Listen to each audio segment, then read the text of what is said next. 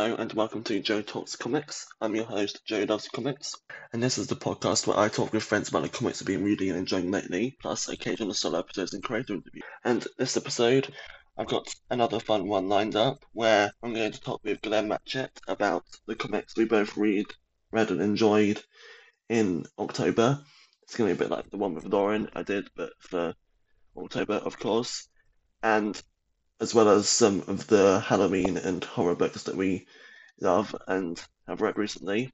Now, by the time you're listening to this, Halloween's going to be gone. It's going to be into November now, but it's never a bad time to read some spooky comics. They're, they're good all year round. So I just wanted to throw out some recommendations that we didn't get a chance to talk about in the actual main segment. So the first one is The All Nighter by Chip Zdarsky, Jason Loo, Paris Alaini, I think, sorry, and Ditch. That's a very fun read. It's such an interesting concept and it's just executed so well. It's free on Comixology, on Kindle, and that sort of thing. If you have like Prime or Kindle Unlimited or Comixology Unlimited or anything like that, really recommend checking it out. Um, Animal Man by Jeff Lemire, uh, Travel Foreman art, Steve Pugh, I think. That was a really interesting read. I did not know what to expect from that. But wow, it really surprised me. Something about it was it was such an interesting read because it really didn't feel like a superhero book. It was very much like horror and sort of twisted like bodies. Um, it was yeah, a really interesting read. Worth checking out. Batman One Bad Day, The Riddler. I've got that one on here because that was quite a read just in terms of how it was executed. It was slightly just chilling with the quite grounded art by Mitch Mitch ugh, Mitch Gerads. Um yeah, something about it, it was it still has that sort of inch of fantasticalness because of colouring. It feels sort of rich and I don't know, it's a really interesting balance between feeling realistic, sort of feeling outlandish and has a very interesting balance. And of course, if you like Tom King's work, you definitely need to check that out. It's something that you'll probably like. The Closet, that was by Tynion, uh, Gavin Fullerton, Chris Halloran, Tom Napper, Latino. I might not have said that right, but sorry. Um, this is a very interesting short read. It's sort of like a graphic novella. Just if you want something quick but a bit spooky, and it's got a very interesting concept. I know lots of people weren't into it, because maybe they thought it was too short or it's yeah it's not for everyone just in terms of how it's written but I, I quite enjoyed it and I would recommend trying it out. DCeased, another sort of superhero read that was more horror tinged. I absolutely love DCeased. I need to check out the sequels. I really hope we get an omnibus of it all someday. We get Tom Taylor, Trevor Hardin, Stefano Gordino, sorry, Rain Rito on in- inking and colouring. Just it just it's so well done. The art it's so sort of rich and dramatic and atmospheric, and you really didn't know where Tom Taylor's going to take the story. It's one of his best works, one of his favourites of mine. I just love Department of Truth. Another one by and The artwork by Simmonds is incredible. Actually, we, we might have touched on this already in the segment, but why not? I'm saying it again now. So, uh, just put the car on lettering it's just it's such a well done read. It's worth mentioning twice. The artwork wasn't my thing at first, but it really grew on me, and I just I'm absolutely enamored and captivated with it every single month it comes out. I love it. Killadelphia. That's one I've only read the first twelve issues of. Um, I haven't read the rest yet, but that was a very interesting, good read. About sort of vampires and the artwork. It's got a very similar sort of painted style, but it's very interesting. I thought there was some interesting things in terms of history weaved into this without giving it away, but I think it's also worth a try. Lots of good titles like that out these days. I think this might one this one might have finished or it's going to finish soon, I'm not sure. Little Monsters. Another vampire one, but very different. Um, and I didn't mention, but Killadelphia is by Rodney Barnes and Jason Shawn Alexander.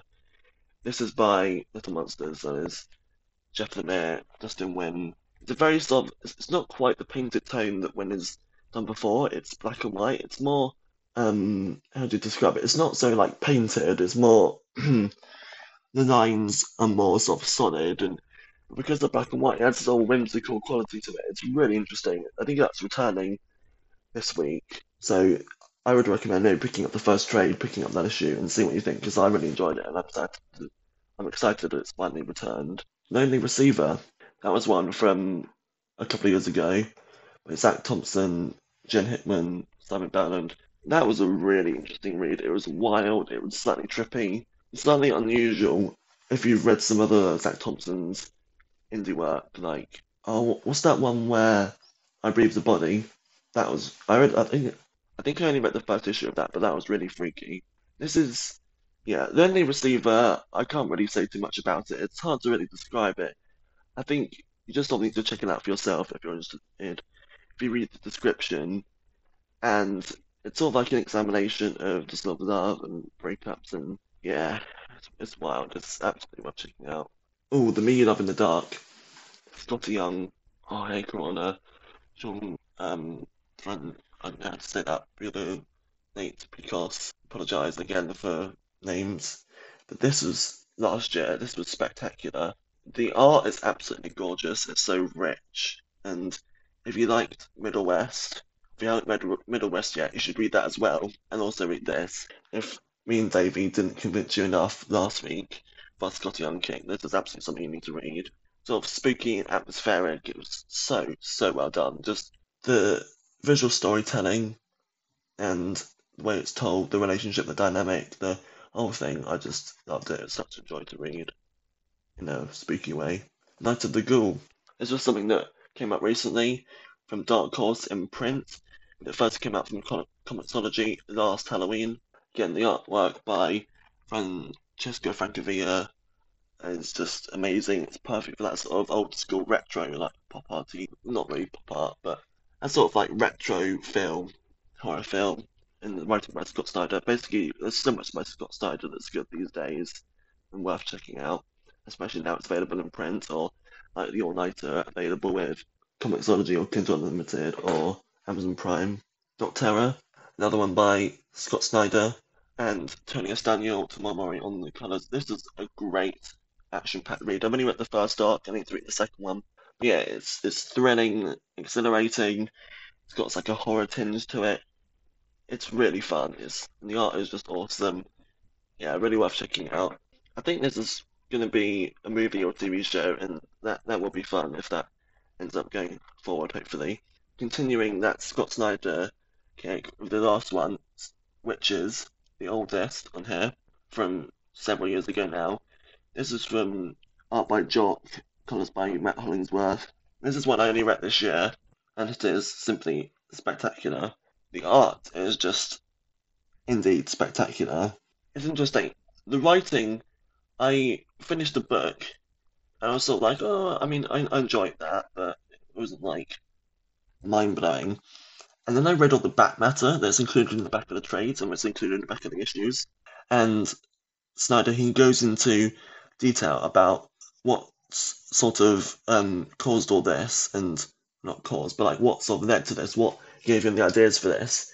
And I found that fascinating, and it made me retroactively enjoy the book more, knowing everything that went into it and its background, and it's it was so interesting to read. I just I love that about Snyder that I've sort of discovered, where even the silliest, and I mean silly in, a, an affectionate way, because I love death metal, when he sort of talks about those, when it doesn't seem like there could be much sort of emotional or thematic value, and he's like, oh, death metal is about this, and metal is about that, and I just love that, just putting everything means has meaning to him, and I think I talk about this in an upcoming episode that, I rec- that I've already recorded, so you'll hear that soon, hopefully. But yeah, and also good timing in a way, me recommending Wytches. Because in image number seven, that's with an exclamation mark, there was a preview for some more Wytches content that was in there. And I actually haven't read that, but I want to, and because it was such a great series. Rain, or more precisely, Joe Hill's Rain, by David M. Embauer, Zoe Thorogood, Chris O'Halloran, and Shawn Lee on lettering. As far as I understand it, this is an adaptation of an, a novella by Joe Hill, and this was a very good read. It was a very deep read. I wasn't too amazed by the first issue. I mean, I thought the first issue was good, but then the further issues is when the emotional quality of it really hit home, and the artwork is perfect for that. It's so real and sort of not like gritty as in dark and gritty, but it's in just sort of bleak. But then it's not like dark, so it almost has a, like a hopeful quality to it in terms of the lightness of the art. And yeah, that was just such a hard hitting read. I need to pick up the. It's out in hardcover now, so I need to pick it up. You should pick it up. Yeah, really worth it. Of course, how could I do something like this without mentioning the Sandman? After the TV show, they've been releasing the whole of the run in these like thick trades, the paperbacks where they got like 20 issues each. So I read the first one of those over the summer, and wow, it was it was great. It was an experience. Some of the issues, there's a couple of issues in particular, definitely fit into the Halloween sort of spooky horror read. In terms of one of them, or both of them were sort of a bit gross in a way, but and it's interesting to see how they were touched up, or not touched up, but like improved or maybe changed for the show. And I, I think this is another one that I talk about either with Glenn or it, might, it must have been with Glenn or someone else if I'm mistaken. So maybe you'll hear it in a bit. But again, another one that's such a classic that it's worth mentioning twice. Shadecraft. This was a short series. I think it's going to be coming back for a second volume eventually, but I'm not sure when that is. Joe Henderson, Lee Garbett, Antonio Fabela, Simon Bernard. I loved the art in this. It felt like really like smooth and rich and like animated and that was just such a great aesthetic. This was, yeah, interesting. I'm excited to see where it goes in the second volume, but the first volume was great. Again, there's not too much to say about it. You just need, you, you just sort of need to try it for yourself and see what you think. And if you're interested, then it's worth a read. Slumber. It's a very sort of comedy um, orientated horror read where sort of that more like whimsical, playful aspects of it, where uh, it's how how do you even describe it? It's it's about like Inception, but in terms of like nightmare hunters, that's what she's described as. And it's again, I'm using the word wild a lot, but it is genuinely wild. First volume's out, but it is described as an ongoing series in the synopsis of the first issue, so hopefully we'll get more eventually, because I would like that. It's, it's a wild, fun series. Stillwater, Chip Zdarsky circling back, going full circle. So you open this list with Chip Zdarsky and we're ending it with him. Raymond K. Perez on art, Mike Spicer on colouring, Rus Wooton on lettering. And yeah, that's a great creative team. A very wild series. Again, said it again. In Stillwater, nobody dies. That's not just a promise, it's a threat. I mean, come on. How can you not try it after that? It's coming to an end soon, I think 18 issues or so. So it'll be a good all-in-one read. Just the drama and the politics and how it developed. It's been so great to read, and I can't wait to see how it ends. And now, just quickly, I want to also go over some of the comics that I enjoyed in October. Of course, no, never mind. First one, again, do a power bomb. If you're not reading this, you need to read it absolutely. And I mentioned this with Lauren, and I might mention this with Glenn, and needs to read it soon. Everyone needs to be reading this when the trade comes out next year. It's just, it's spectacular, it's exhilarating, it's wild, it's fun, it's emotional, it's heartbreaking, it's action packed. It's just, it's so, so, so, so good. Everything I just, I love about comics, and it's one of my favourite series, not just at the moment, but just ever. Daniel Warren Johnson has absolutely nailed it, and Mike Spicer on the colouring, just perfect. Russ original lettering, it's all such a fantastic, perfect package of comics. Batman 128, that's again Chip Zdarsky, such a fun read. It's there's something I just love about this run. It's so action packed. Yeah, it's got such a strong emotional core, and I think I must have mentioned this before, but especially with the art by Jimenez and Morey, where it is just absolutely beautiful to look at. I love soaking it in and just it's so so good. And the backup by Zdarsky, Romero, and Belair, that was also great. So going into the backstory of Soren R.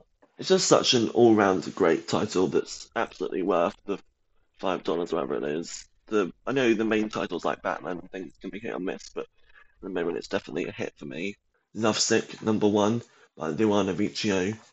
Again, if you're interested, this isn't going to be something for everyone, but if you're interested, this is so well done.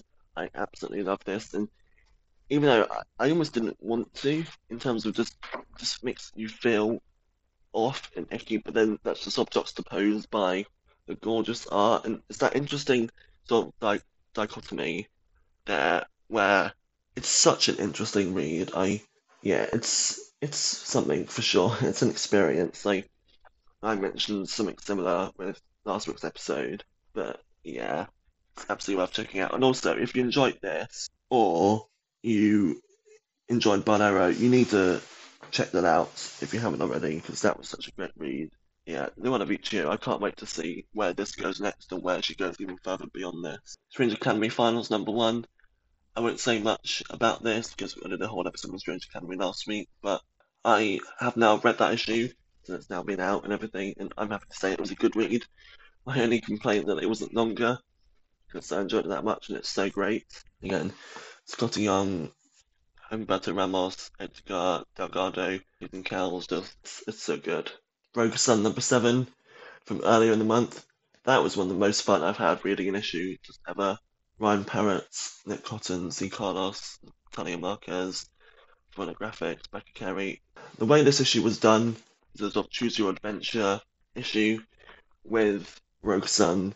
It was so well done and so entertaining and I spent the amount of time just going through it, following everything through, following on different paths, and realizing because unfortunately I would already like heard the not like the twist, but there's something about this issue which, if you've read it or you're going to read it, you'll see. And yeah, it's it's worth um it's worth jumping on that series and another really solid addition to the Massive-Verse. And one of each year actually is doing the colours or the covers for the second arc which is going to be so great. They look absolutely gorgeous. The Human Target 8. Again, if you've been reading this series, King, Small Word, Cowles, enough said, in a way.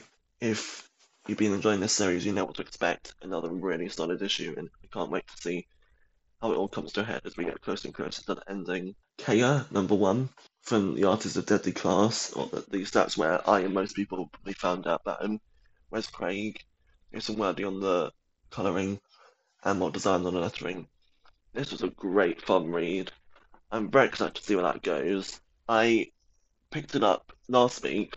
There was a copy on my store shelves that had been there all month, and last week I just finally just gave in and picked it up because it just looked so fun and so bright and kind of entertaining. And yeah, it should be a really fun ongoing series, and I'm excited to see where it goes.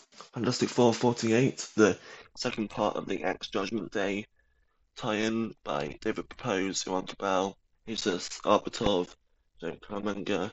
That was such a great Fantastic Four issue summarizing what I love them and how it all comes together. As I joke in my review, it's all about family and the Fast and Furious franchise would be proud. The way that the narration is done, how it's told from Sue's perspective, the thing with Johnny and Ben, and I just, the Fantastic Four is so great, and this two issue arc really proved that. I finally got a chance to read Dark Ride last night, the new creator owned title by Joshua Williamson, Andrea Betts, Present, Andrea, Adriano Lucas, Kat Brazil, sorry.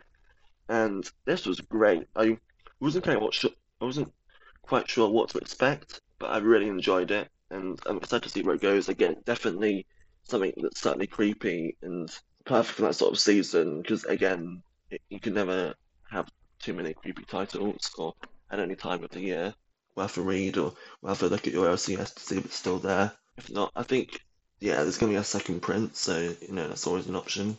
Tim Drake Robin too.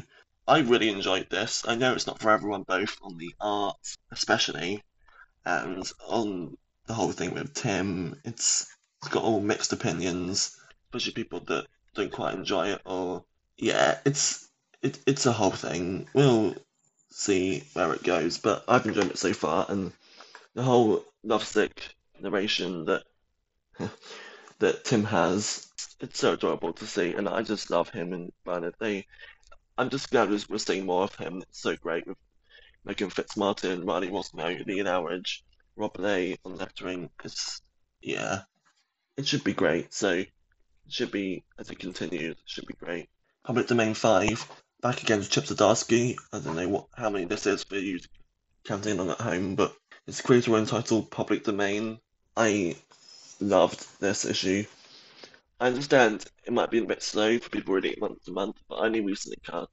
I recently only caught up on this, and I'm so glad I did because it was so great. And I'm just excited to see where it goes in arcs to come as the series continues. But it's just such like a different comic book. It's not anything like that out there on the shelves, but just it's so real and very clearly taking inspiration from real wide, taking inspiration from real wide real world things and how he sort of parodies them and develops them, and it's it's really interesting. Yeah, it's worth a read if you like Zdarsky. When it's more mainstream stuff, it's like Batman, and obviously it does like mainstream in like quotes or whatever. Cause, I mean, yeah, it's Batman, but still, it's worth a read. Love Everlasting, number three, is another one. Again, from Tom King, uh, Elsa Charretier, Matt Hollingsworth, again, Clayton Count. Really interesting. I have no idea where this goes, or where it's going to go, rather.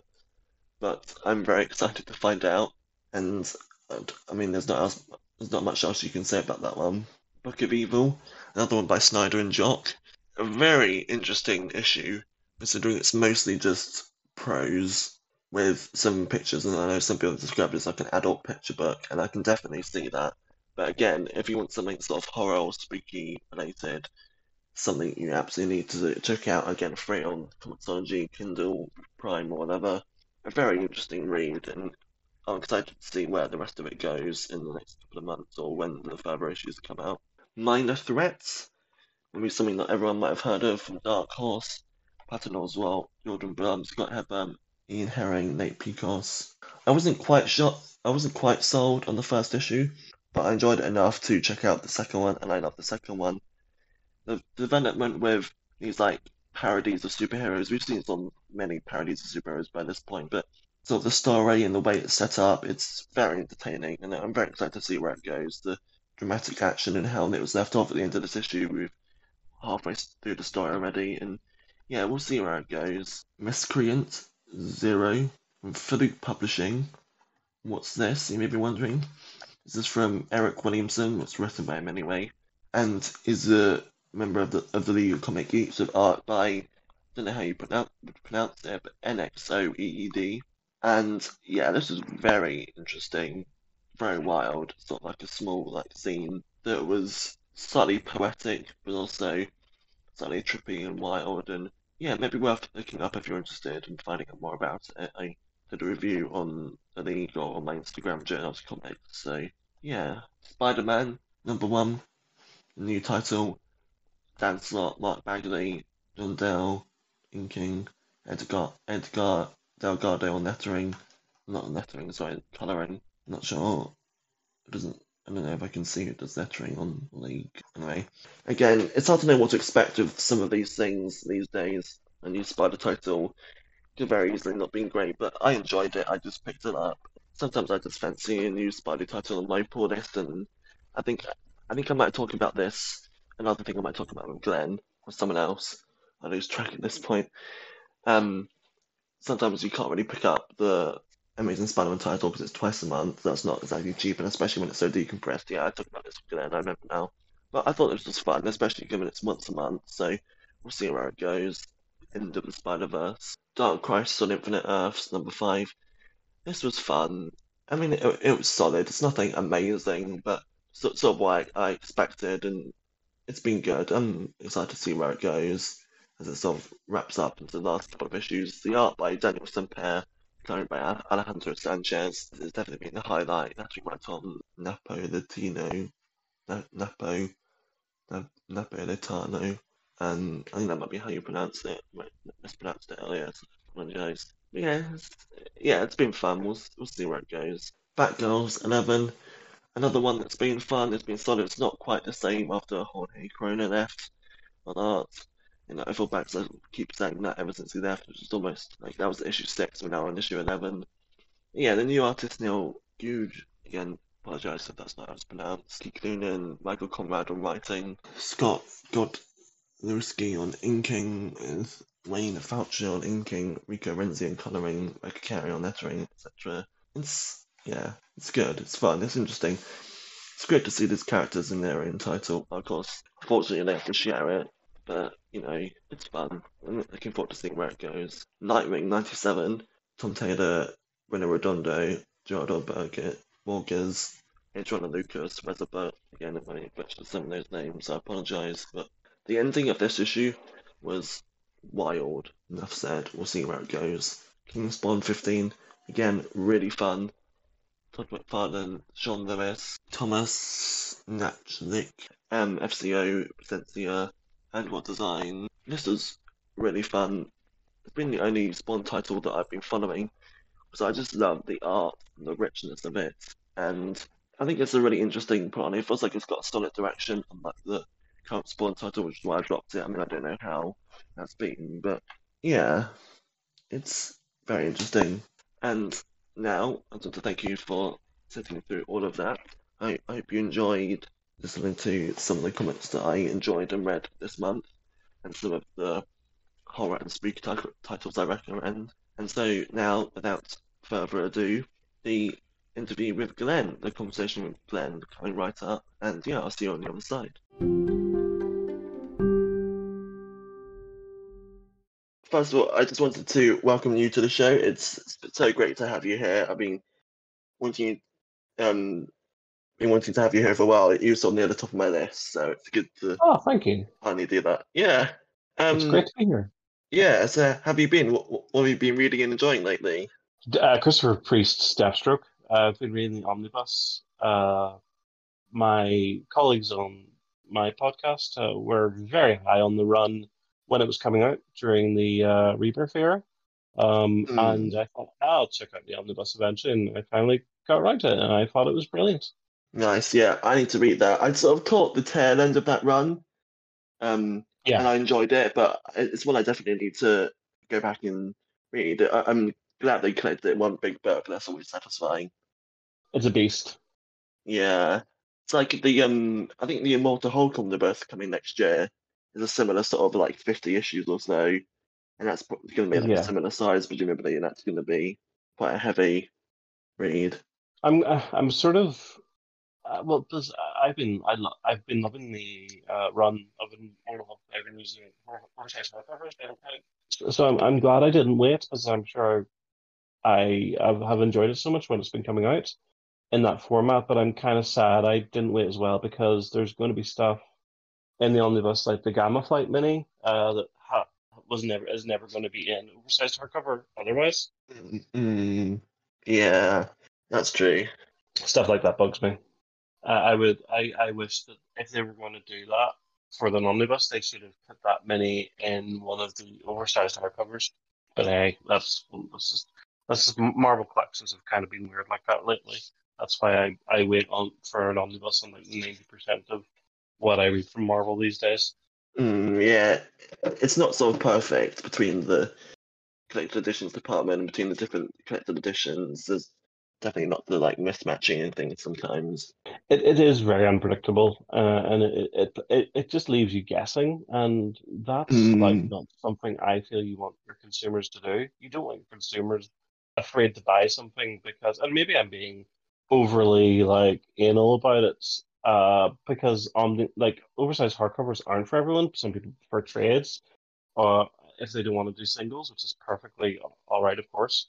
But I do love my oversized hardcovers. Um, so, but I want to have consistency in my runs uh, because my we're we're comic collectors at, at heart. We're OCD.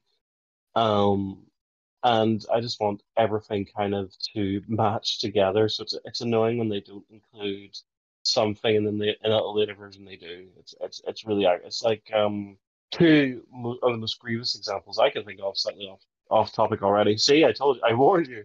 Um, is one where uh Gerry Duggan's initial Deadpool run, they did oversized hardcovers, but didn't include the Deadpool versus Dracula miniseries where he meets the woman he marries, which was a major part of the run, and they included that in the omnibus. And then also DC uh, did a Super Sons omnibus collecting the Peter Tomasi run, but then they did an extended omnibus which included uh, a Oh, 12 yeah. series, which came, and I was really annoyed because I brought, I bought it, and I was like, I'm not going to sell this just for 12 issues. I'm, I'm not, and it just, it just really bugged me. Yeah, because I've got a really mismatched um connection with Super Sons in that sense. Because weirdly enough, I sort of came into Jon um with the Bendis run, which Mhm. I know it's something that is very unpopular in that sense, and something that I would sort of come to recognize as such. Um, but I was just sort of when I was getting into weekly issues, and then so I sort of worked backwards from there, because then um, I heard about Adventures of the Super Sons, and so I think I picked up like issue seven to twelve of that, so the last six issues, and then I went back and bought the first trade, and then I went back and got the omnibus, and then I, and then last year when DC released the Tomasi Gleason Superman omnibus of that whole run, and then I read that, so felt like I was reading the whole thing reverse, going back to 2016. So Yeah, well, that's a cool. You can do. That's a cool thing you can do about it. Like, uh, again, uh, I think comic companies worry too much about people getting lost, but we're in the collection age. We're in the digital age where people can get any, really nearly any comic they want, either in collections or digitally, and catch up. I think. I think comic companies, not so much image down, but DC and Marvel worry too much about people not being smart enough know to know where to go if they want to catch up, if they find something they're interested in. Mm. Which, and I mean, this is sort of beating a dead horse in terms of the larger comic community discourse, but it almost ironically um, ends up making things more confusing for new readers when there's 50 million new Spider-Man number Number one. ones. Like, Mhm. yeah, like, like there was even one, a new one this month, um, a few weeks ago, a month ago when Mhm. it's been released. Um, did you read that by Slott and Bagley by any chance? I did. I loved it. I thought it was brilliant. What about yourself? Yeah, same, because I always want to read Amazing Spider-Man, the main run, but I always feel like it's too decompressed. Um, Mm. I mean, during the Spencer run, I wasn't really a fan, and then Beyond came along, and then I was tempted to pick up the main run, but course it's like it's five ninety nine um US for the first issue, and then it's Yeah. twice monthly, and then that's not counting like events and anniversary issues, and so it just doesn't seem um feasible to Yeah. pick up, yeah, week to week. It's much better to just read it later on once it's all there, because then at least you can read it on a one go, and you don't have to succumb to the decompressed storytelling with all the shock cliffhangers and Yeah, no, you're you're all that. I think well, I mean, I'm I'm reading Amaz- Amazing Monthly because Amazing is kind of one of my is the one book that I'll probably never drop, and like the Spencer one really tested that theory. Um, but um, the so I'm reading it regardless, but uh, Wells' run has been good, but I, I I just find that this. I mean, he's been writing Spider-Man off and on since 2002, 2003. Um, Mhm. and I feel this isn't his strongest work in, in regards to Spider-Man. Um, although I did really enjoy the, la the last two issues, I thought were some of the strongest. So maybe he's just finding his feet. Um, I don't know if I, I spoke to you on um, maybe on Twitter or someone else, but I, I do think that there was some background shenanigans in regards to how this run was set up that we'll probably never really know about. So it's pure speculation. It's just everything that before this run and what has come afterwards, it doesn't quite seem as if this was the plan. Uh, so I, I believe that they had something else in mind for Amazing and it fell apart. And this is what we're getting instead. And Wells has had to basically scramble to be like the, the guy in the big chair in terms of Spider-Man. Uh, and that's why it's maybe taking him a bit to find his feet. But um, I hope I'm hoping that um, I'm hoping that he continues to maybe um, improve again. Nothing bad, nothing terrible, nothing Spencer level. Um, but uh, I, I find it's good, but nothing sh soul shattering. Mm. There's definitely.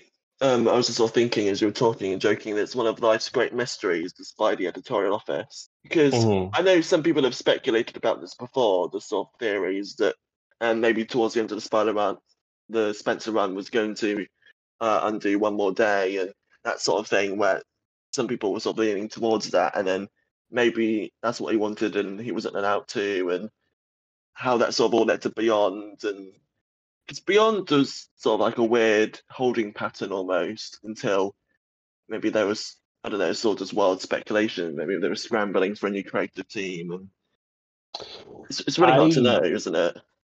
It is. I mean, unless you, I mean, there's a really good series of interviews about the chaos that went on in editorial during the Clone Saga.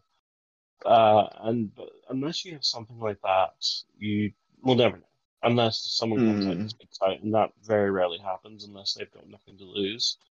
But I, I really would have been, I would be very surprised if Spencer ever intended to get Mary Jane and Peter back together in regards to marriage, because at the end of the day, my, two two things is one, he if if he's going to put them together, he would have had to tell his editor, "I'm going to put them together." And the first question, and the first thing the editor probably would have said, or eventually said, would be, "Remember, they can't get married." So it's not as if he would have not known that uh, going in. And then, secondly, I think he just had MJ and Peter together for an easy win to get the fans liking his run. Mm. There was there was so much he did, uh, Spencer did in his run that, uh, like we were talking about Doctor Who uh, before we started uh, started the episode, uh, that you described uh, some of um, no, uh, was it you that described it maybe as a bit hollow? Everything's there, but it feels like very empty. And I felt like that for the Spencer, and he was doing things that would make fans happy, but it didn't. It just did. It just came across as very empty because it just wasn't executed very well. And I knew that kind of either by the end of his run or before he left that most likely MJ and Peter would be separated again. I am. I know a lot of people are very annoyed about this mystery with regards to her family, but I actually do find that very interesting. Uh, I'm I'm interested to see what is the story there with this Paul guy and her having two kids that are mm. by uh by eight to twelve. Um, like well, it's it's very odd. I'm I'm I don't know if things are what they appear to be, but um, mm. I'm hmm. assuming something's obviously something's happened that we don't know about that has caused this to happen. And I think a lot of people are like annoyed that we don't know yet, but I, am willing to set it out and see what's revealed. Um, because Beyond ended, way Beyond ended, where which is which Zeb's, uh, which Wells was the head writer on, has led right into his run was like a bright light, uh, like Peter Mergen were like embracing. There was a bright light outside their window, and the next thing we know, uh, Peter's done something that everyone's grumpy at him about, and MJ's married with two kids. So something obviously. And that's all in like six months. Yeah, it was it was a bit of a whiplash. Yeah, it was. Um, but uh, no, I think um, I, I'm I, I it's solid, but uh, you know, especially when you go back to Beyond, and I did like Beyond a lot, but Beyond to me is one of those, and I've read nearly every major Spider-Man run, um, because I'm sad like that. Um, so I think Beyond era, and uh, probably the Wells era. It's too early to say, but we'll probably be remembered along the lines of your Marv Wolfman and Len Wein kind of eras that that happened and significant things happened in them, but nobody really talks about. Simply, does that make sense? Yeah, yeah. I think, and I've been thinking about this a couple of times this year in terms of comics, where I feel like it's been sort of several years now. I'm sort of on the other side of any sort of cynicism uh, about um, big um, moves in the big two, in terms of the big sort of oh, what did Peter do mystery and the death of the Justice League. Those are sort of like two things that I thought really brought some things into focus about um, my sort of cynicism with the comic um, industry in terms of the big two and the sort of larger comic fandom, where there were still some people that were like, "Oh, they're only going to be brought back at the end, like with the Justice League." I was like, "Yeah, that that's fine, but why is that a problem? If we if we go into the event knowing that they're going to be brought back, then can we not just still have a fun time with it? Like if we, yeah, no, exactly. Mm, just it just something for me. It didn't seem to sort of change the. It was sort of like a bit of a non-issue. Like no, you're right. Mm. I think you're you're spot on. It's like whenever they did the Superior Spider-Man, and Marvel were Mm. like, "Peter's definitely not coming back. He's definitely dead forever. Otto's the new Spider-Man and will be the new Spider-Man uh, forevermore." And I was like, "No, there's there's like a movie in two years. Peter was back in the movie." Yeah. um, because that's how they work. They try to closely align with the films, which which is fine. Um, so if there's a if there's a change with regards to who's for Iron Man or Captain America, they will bring it back to whoever it is going to be in the film. That's why they have two Captain America books at the moment, is because Sam Wilson is Captain America in the MCU. Um, excuse me, sorry. And uh, I knew that because it was this was around the time that Amazing Spider-Man 2 was coming out with Andrew Garfield. And um, I knew that we're going to have Spider-Man, Peter back as Spider-Man, and he'll probably fight Electro.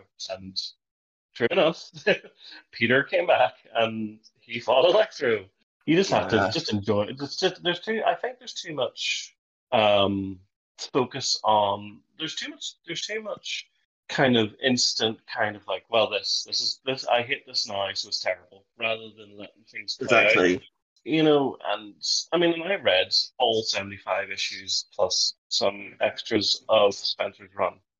And again, it was partly because I'm not dropping Amazing because I'm, I'm, I'm weird like that. But I gave it a fair shot, even though I didn't get a good initial first impression. But I, I remember Peter David said, and, and this is so true, that if, I mean, you, do you know, you know what happens at the end of Amazing Spider-Man? Uh, 100. Uh-huh. Which one? Uh, 100, Amazing Spider-Man 100. Oh, yeah, the one with. Yeah. We So, get like, like, the extra arms and. The extra arms, appears and- exactly. Bingo. Yeah. Like, if that came out now, we would know that was happening in advance, three months ahead at least, if not more. And we, would have Yes. to, we would have to listen to three months or more of, oh my god, this is terrible. Marvel's ruining the character. What the hell? Not my Spider Man. Is like uh, blah blah blah blah blah. And some idiot would somehow make it uh, accuse it of being woke, like having four extra limbs is woke. And then, so we'd have to listen to that nonstop for three months or more. Whereas Peter David says when he read that, he was like, "Oh my god, how is he going to explain this to Gwen? I can't wait to read the, the next issue because he didn't know." I think I just think we know too much, and we're Mm. told too much, and we're told too much, and then the internet tears it apart. So by the time we actually get to it, everyone's already decided what it's like. Mm. And whenever I sort of think this, I always hope that I don't come off too pretentious, but I think there's definitely something in me where it just sort of clicks where you start to there comes a moment when you realise of that cynicism, you sort of realise that okay, these this is what's gonna happen. You sort of you learn the trends and then you learn how to still have fun and enjoy the comics within those trends rather than Yeah. sort of expecting anything else. And I- I don't know if that's the same for other people, but there's always comes a moment, like I said, and like you mentioned, like if he's got six arms or if Otto's taken over his body, you say, well, like this is fun. Like I- I'm not expecting it to last forever, but sometimes, yeah, it is just to, to do with the expectations and sort of what people think, and especially that Yeah. reactionary side of Twitter, that comic Twitter, that can be quite knee jerk sometimes. Yeah, and it's a shame. Um, but uh, I just think it's and every it's the same thing with like um, everyone can be a critic now. Everyone can have uh, a blog or or uh, on Letterboxd for movies. Everyone can go up and go, I'm going to rate this movie out of five stars. So everyone has a voice. Uh, and it's just too much noise. It's very, it's actually very hard to know. I find if I'm curious about a book, I find it very hard to move through the noise and figure out is this because like you're never going to get everyone to agree or disagree 100 percent. Very rarely, even like on like something very well regarded, um, you're going to be like you will get someone that goes I don't like it, or you will get someone that most people hate and go I love it. Um, so it's very hard to kind of figure out is this book right for me?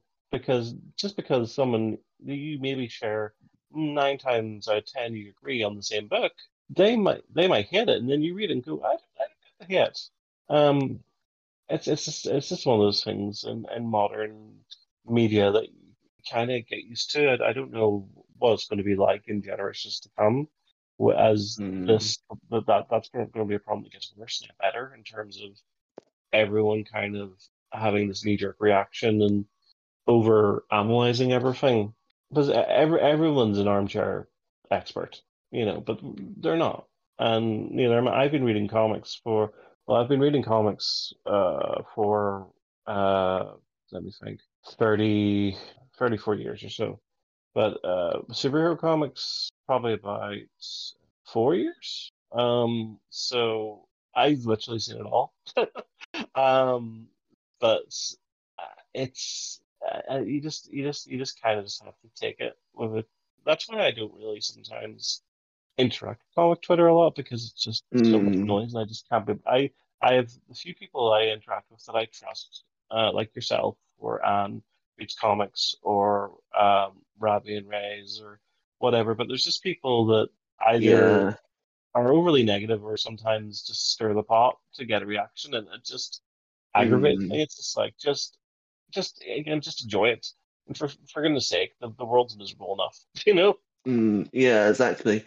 Yeah, like there's, there's people on Twitter. I have sort of a, a specified circle of people that I interact with and look at the tweets of, and then that's basically it. I don't bother even looking at the Yeah, sort of I mean, the, the diving into the depths of Twitter because you don't need to. I mean, sometimes you get curious every so often, but most of the time you just it's just good that's keeping how- tabs on people that you want to see. it's healthy to go outside your circle. Don't get me wrong. but Mm, yeah. uh, it's just uh, I just know that you know there's certain parts of comics fandom I would never near. I suppose it's just too much hassle, uh, and it's sometimes and it's sometimes not even necessarily the worst aspects of that. It's just people that are overly passionate about. Like a perfect example is I have no ill will or feeling that the Poison Ivy Poison Ivy League are bad people but they are so passionate about that character and they're very particular about what they want DC to do with that character that they're very critical of um, the current G. Willow Wilson miniseries, which I think is Mm. brilliant. Uh, and Yeah. they just can't sort of just because it's not exactly what they want it to be doesn't mean it's bad. But I don't think that they're bad people, whereas there is aspects of comic fandom that I do think genuinely they're bad people. But I just but I do I wouldn't really interact regularly with Poison Ivy League because I just think it's just like they're too close. And there is a thing of being too close. You have to remember at the end of the day, these are fictional people. And, you know, at the end of the day, Mhm. these characters are going to be around long after we're all dead.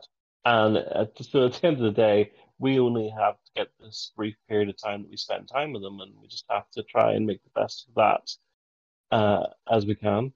Sorry if I brought the tone down a bit in regards to grimness. We're all going to die, and these characters are going to outlive us.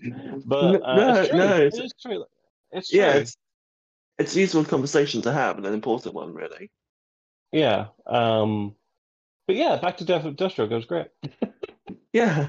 Um, there's, there's definitely an argument that we had that, and on, on something like League of Comic Geeks, where um, it's quite quite a close knit community feed. I mean, it's sort of growing and there's Mhm. more people, but there's sort of certain questions that um, come up every so often where some new people ask them, and if you've been on there for a while, you sort of see those questions quite a lot, a lot of times.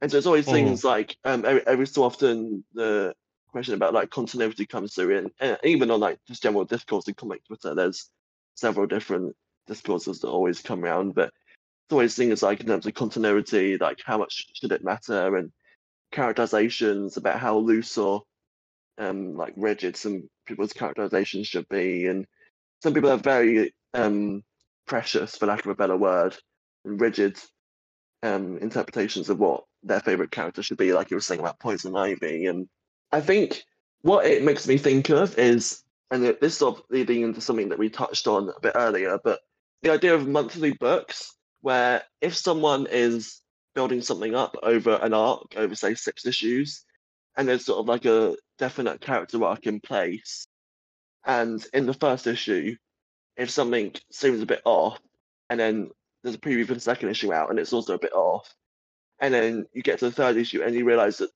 this is like an overall plan that the writer has planned all along. Mhm. And I am talking about Chip Zdarsky's Batman with um Jorge Jimenez on artwork. and Yes, yes. I believe it might be Tomeu Morey on colours, but I could be wrong about that. There was it was quite sad, really. There was um, a couple of months before it started. A couple of people I follow of making jokes about like, oh, how long before, how many issues into his Batman run before comics Twitter turns on Chip Zdarsky? Because as soon as there's a popular character that's bad to some, then all of their work is bad, apparently. Mhm. And literally, um, there were sort of certain words that Bruce was using, and it became clear later on that this was part of the character arc, and in my opinion, tied in quite nicely thematically. But of course, some people really latched onto that, and I don't. It, it's sort of a difference between going, "Oh, well, this doesn't sound quite right," but it sounds like when it was when it keeps being repeated, like, "Oh, this has to be like a part of a larger thing." And of course, some people um, with the monthly schedule of comic books go sort of instantly jump on. It's like this is immediately the worst thing I've ever read. No need to read the rest of the arc to see how it plays out. I just immediately know. I don't. It's okay not to like something, but there's definitely certain people, and it's not even gatekeeping. Some people would try and call out as gatekeeping, possibly, but there is sort of certain people that like genuinely, um, just I- don't know. And I, I sort of touched on this with another conversation I recorded that will be out at some point, where if I'm just walking into a comic book store and picking up the latest issue of Spider Man, there's so much out there with like the comic industry and the community and just the comics in general that that's only like the beginning of that journey. Like there's so much out there you sort of have to discover on your own on the internet and Yeah. it's definitely something that I'm aware of considering I mean how much my reading has sort of expanded since I even discovered indies a couple of years ago. I mean Oh yeah. that's like a whole new world. It's yeah, yeah, it, it, it's a whole journey. Yeah, no, you're you're but, but the thing is is that I firmly believe there is a comic for everyone and whenever someone asks me, because most people know me as the comic guy, and uh worst comic guy ever. Um they um they'll come to me and go, Oh, I would love to read comics, but I don't know where to start. And I do think maybe I'm overly thinking. Most people would go to your your your big ones like they'll read your Batman Year One or whatever. But I actually think it's a very personal thing, is that you have to have a conversation with that person. You have to understand what they like and gravitate them towards a comic that's like that, that will offer them something they like, and then say it's um Reckless by Ed Brubaker. They read Reckless, they love it. They read all the Reckless books. I think I like this Ed Brubaker. I will go and read Killer Be Killed or uh, Criminal, and then they like that, and maybe they go to Captain America, his Captain America run. They go, oh, I like this Captain America, and then they maybe read Avengers, and then the Avengers writer Hmm. is Jason Aaron, and then they go from Avengers to Thor, etc., etc., etc., and, and just bleed. It just does, literally does bleed out. Like, um, I like for a good portion of my early comic reading, it was like Spider Man and Batman, and that was it. I didn't want to read Mhm. anyone else. I didn't care about anyone else. Obviously, this was well before like the MCU. I, I had seen cartoons with other characters, but in terms of reading their comic, these were the guys I was passionate about. Um, and then I started to read indie books, and by indie books I mean uh, Invincible and, Wa- and Walking Dead. Uh, Mm. and then and then that led to other things, and then I wanted to maybe try out this hero or that hero, and it just just exploded into a ten boxes in my attic. It's uh, I, Mm. I I I think you just have to kind of find your own path to what you like, but uh, and it doesn't matter. You could maybe like ten comics, and that's all the comics you're going to like, or even just one, and, and that's fine. It doesn't matter. Um, but yeah, I, I do think you're quite right. I do think people are too quick to judge. I, I find these days, these days, that the, the people are far more forgiving of indies or self, uh, sell, uh, creator owned. Like if you read like Chip Zdarsky's Batman is a perfect example. I saw what you saw that people were talking about right away. But if people had read, uh, were reading, I don't know, his like say Stillwater and they read the first issue, was like, mm, not too sure it's going, but I'll give it another couple of issues. They seem to be more forgiving of it because it's creator owned, which I find interesting. Mm. I think also possibly the thing with creator owned is again I, try, I'm trying to figure out how to say this and not sound pretentious. I think there's something with the superhero comic books. They're always going to have mass appeal. Um, Batman is always going to be mostly a, a guaranteed sell. That's always going to be something that's reading well. Lots of people are always going to be reading Batman. But with indie comics, there is more of a um, cultivated audience, whether that's from people that like the creative superhero books or things they just sort of saw in the store and were curious about. And I think there's definitely sort of an argument to be made about how um, there's sort of a very general audience and um, sort of like mainstream part of comic Twitter that's quite reactionary, and whereas um, some indie books can be sort of more. I mean, I want to say artsy, but that doesn't feel right because there are some superhero comic books that some big two comic books that can feel artsy and vice versa. But yeah, there is definitely something to be said about. Definitely, there are going to be less people, way less people reading Stillwater than Batman. So I just wonder if um, like there's not as many people to react to it in that way. The sort of that, that those sorts of people haven't got to it, or they haven't, they don't even know about it, maybe, or I don't know. It, it's a very interesting discussion and topic to think about and talk about.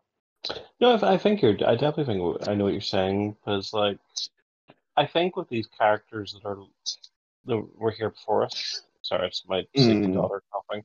That were here before us and will be here after us.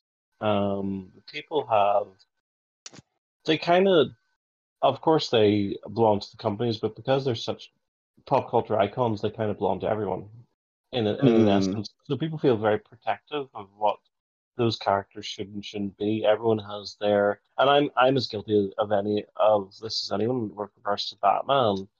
Um, I have a very particular thing in my head, influenced by the uh, '90s animated show of what Batman should be. That's and I will, uh, depending on how it's how it's sold, because you, I always say you can sell anything, no matter how bad the idea is. It's how you sell it. Um, but uh, I like the '90s Batman. Uh, that's what I want my Batman to be primarily. Uh, whereas if you're creator owned, you it is that person's creation, and you're just kind of being allowed in, and it ha- it will mm. mostly have a beginning, and a middle, and an end. Batman will never, but Batman will never go, and then the city was saved. Uh, whereas there's less kind of um, because that's going to go on potentially until the sun goes out.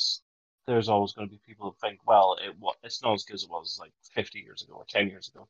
Whereas creator owned, you do get a specific voice and you get a beginning, middle, and end point. So there's less kind of room for people to feel like they have some kind of overinvestment in it. Does that make sense, or am I talking nonsense? Yeah, yeah, no, and that's definitely something that I sort of. I think it was one of those things where I sort of knew that at the back of my head, but I couldn't figure out how to.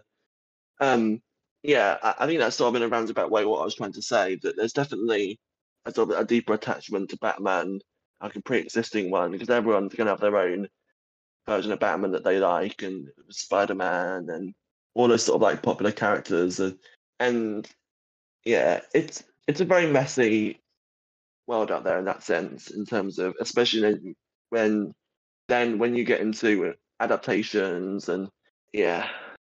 Yeah, it's it's it, it's a it's an interesting thing because even with adaptations, you know, obviously we've had um 2008, what year is it now? Um, we've had one, two, three, three versions of Batman since 2000. No, uh, mm. three different actors play Batman, I think since uh, on on the big screen since 2005, right? Which isn't really that long. Mm. Um, and each version is very different from the other one.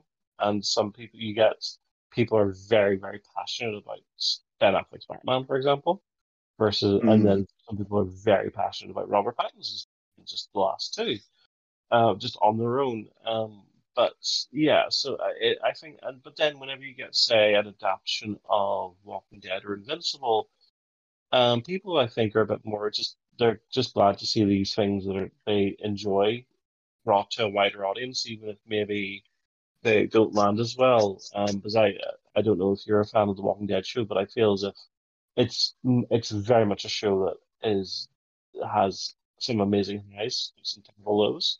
Um, and you kind of just stick, but you're glad that it exists because it meant that Walking Dead was a huge success as a comic then, which meant that more there were more options for creators in the indies. They didn't feel as if they had to stay with Marvel and DC if they didn't want to, if they wanted to earn a living. Um, so it, it, it, but then whenever you again you go back to those corporate characters, you kind of feel, well, I want it to be this. I, I know I've had conversations with people that are very passionate about the MCU that don't like anything post Endgame because it's not the MCU they were initially introduced to, which I find endlessly fascinating.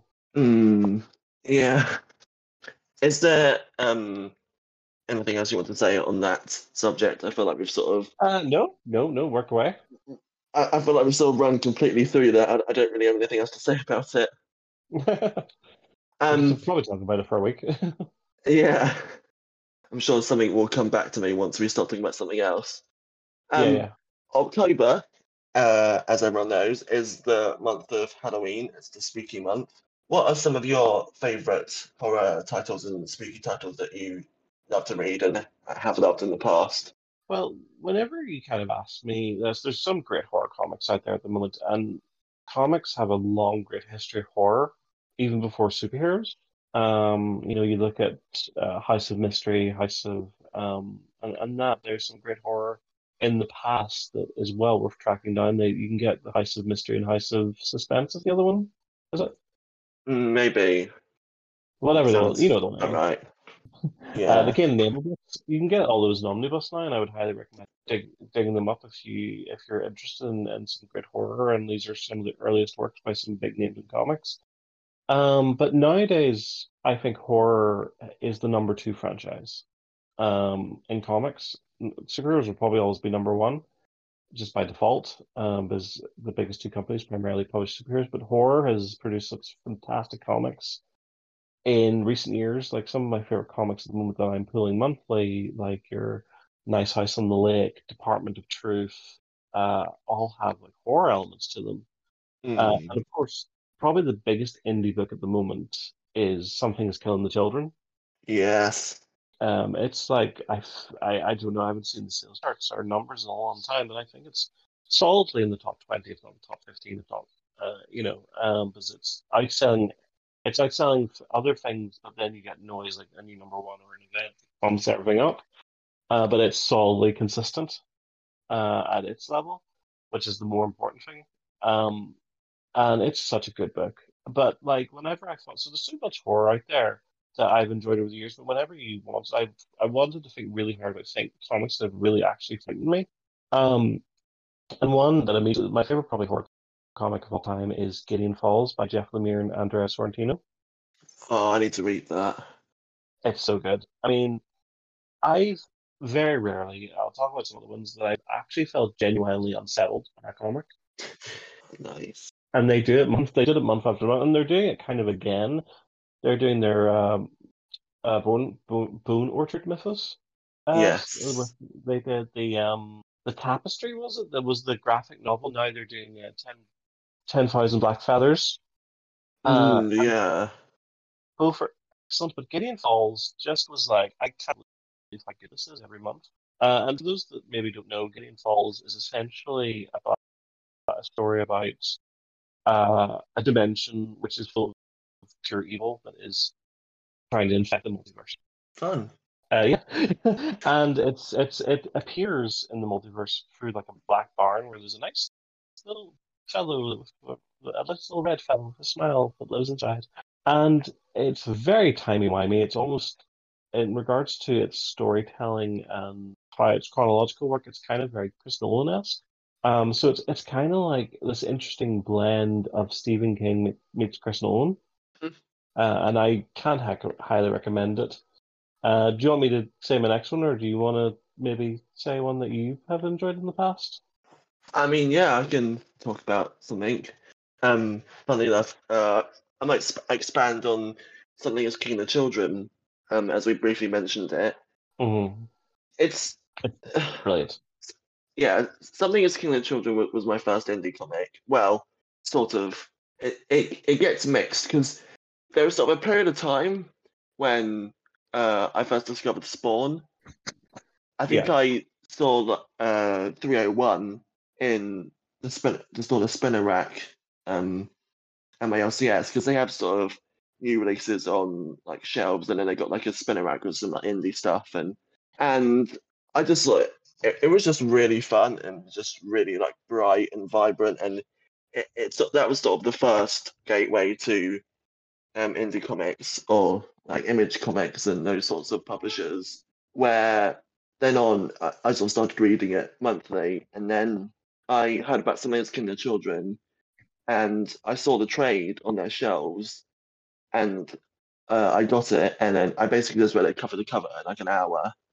I was just so like captured and enamored and I, I, I looked up the release date for the, the second trade and I was like, oh, I can't wait for that. So I jumped on in single issues, and by that point, it was on like issue 10.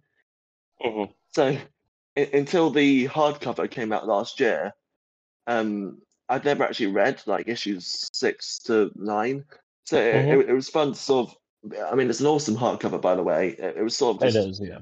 Mhm. awesome to read it all in one go. I think one night I was reading a bunch of other stuff beforehand, so it was in the backlog, and then one night I just sat down and I think I read it all in about like three hours, um, all fifteen issues. I just it's it's it's something so compelling about it, Mhm. and just the way it's crafted and the way it's done, and yeah, I, I, I it's definitely clear to see why, why it's so popular.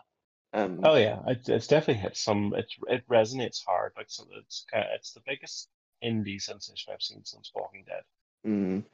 I, I just remember, I still love the title page they do. They uh, in each of like the issues or the trades on hardcover, they have like a cold open, and then they have like the double page splash where it's like black uh, background and then just white text, something is killing their children.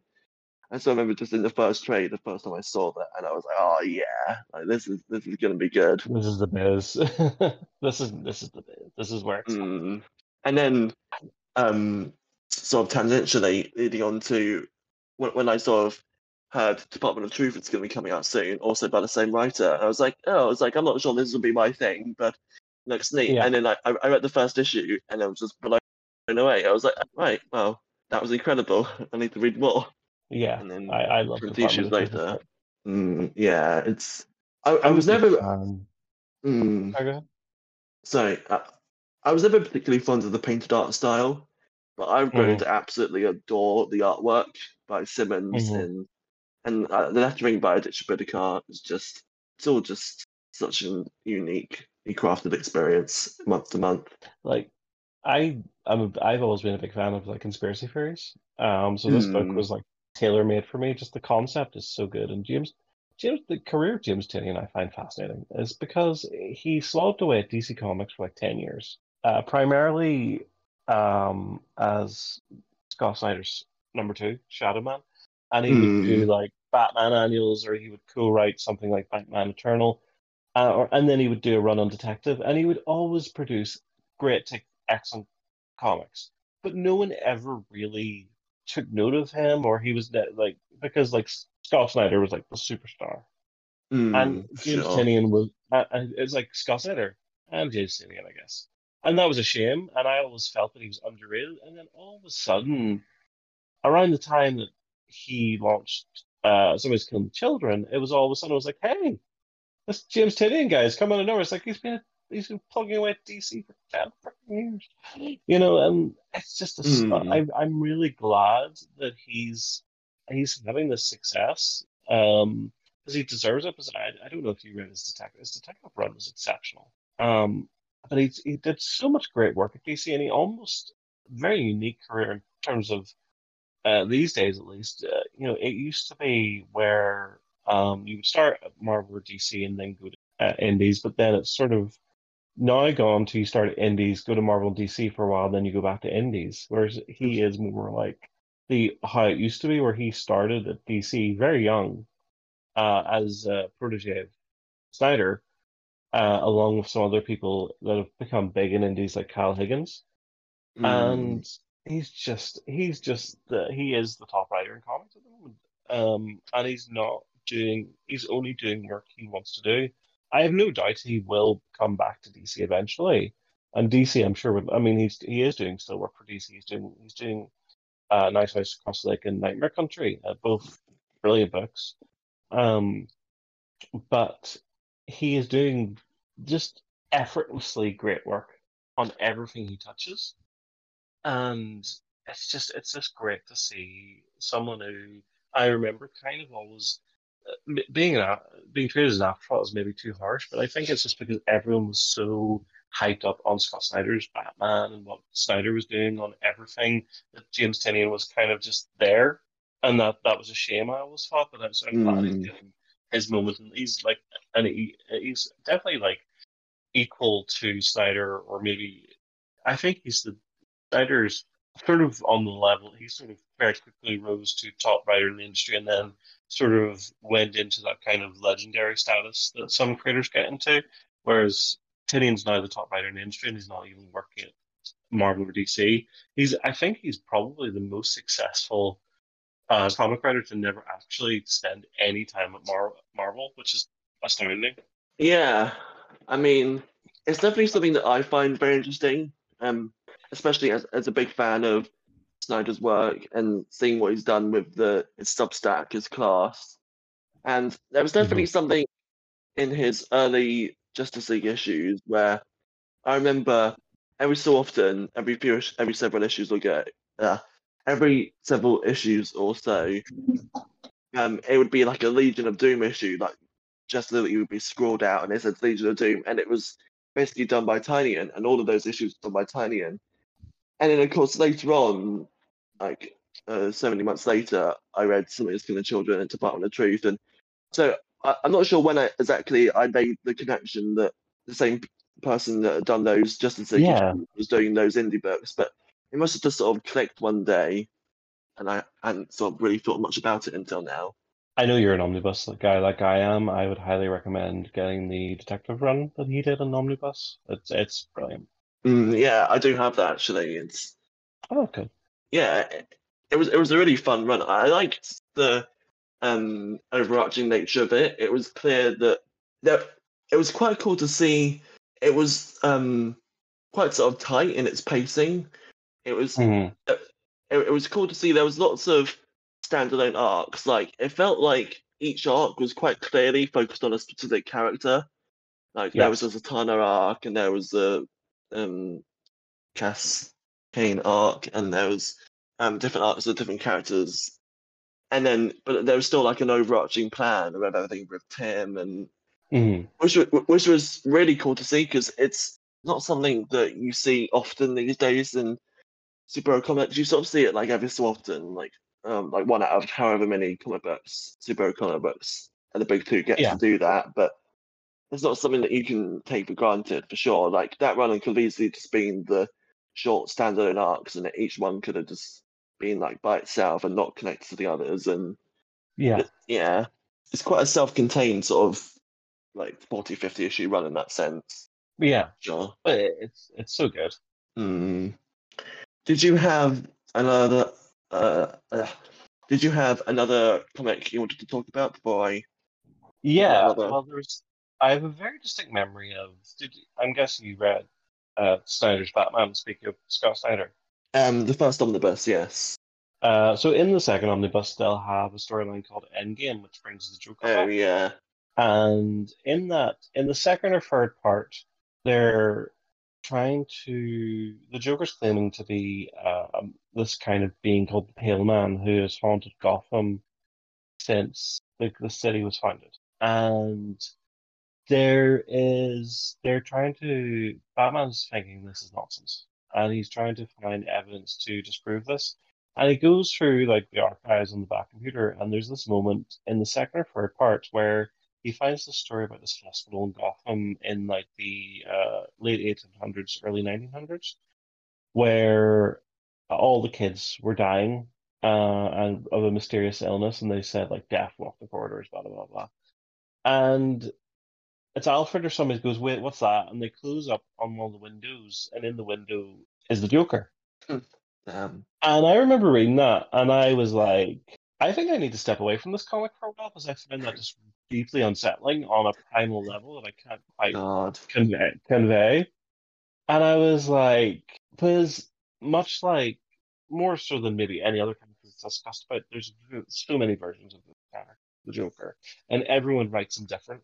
Um, nearly more or less. Uh, and again, the one I like the most is more or less the version you see in the animated show that Mark Hamill brilliantly voiced. But this was like something that I find utterly terrible. And I was like, how can he be there? And it's like, no, the photo's not been doctored. It's real. That that was there. And I was like, how is that? How is that a thing? I was never quite clearly explained because again, they never really land on whether or not this was him, but they never like to nail down the Joker's what the Joker is too much. Um, and I, I just that chilled me to the bone. Mm. And sort of speaking of, I know we uh, sort of touched on it already, but there was one specific issue of Department of Truth where it was during the arc where they were one shots by guest artists and it, it didn't really have anything to do with the main narrative.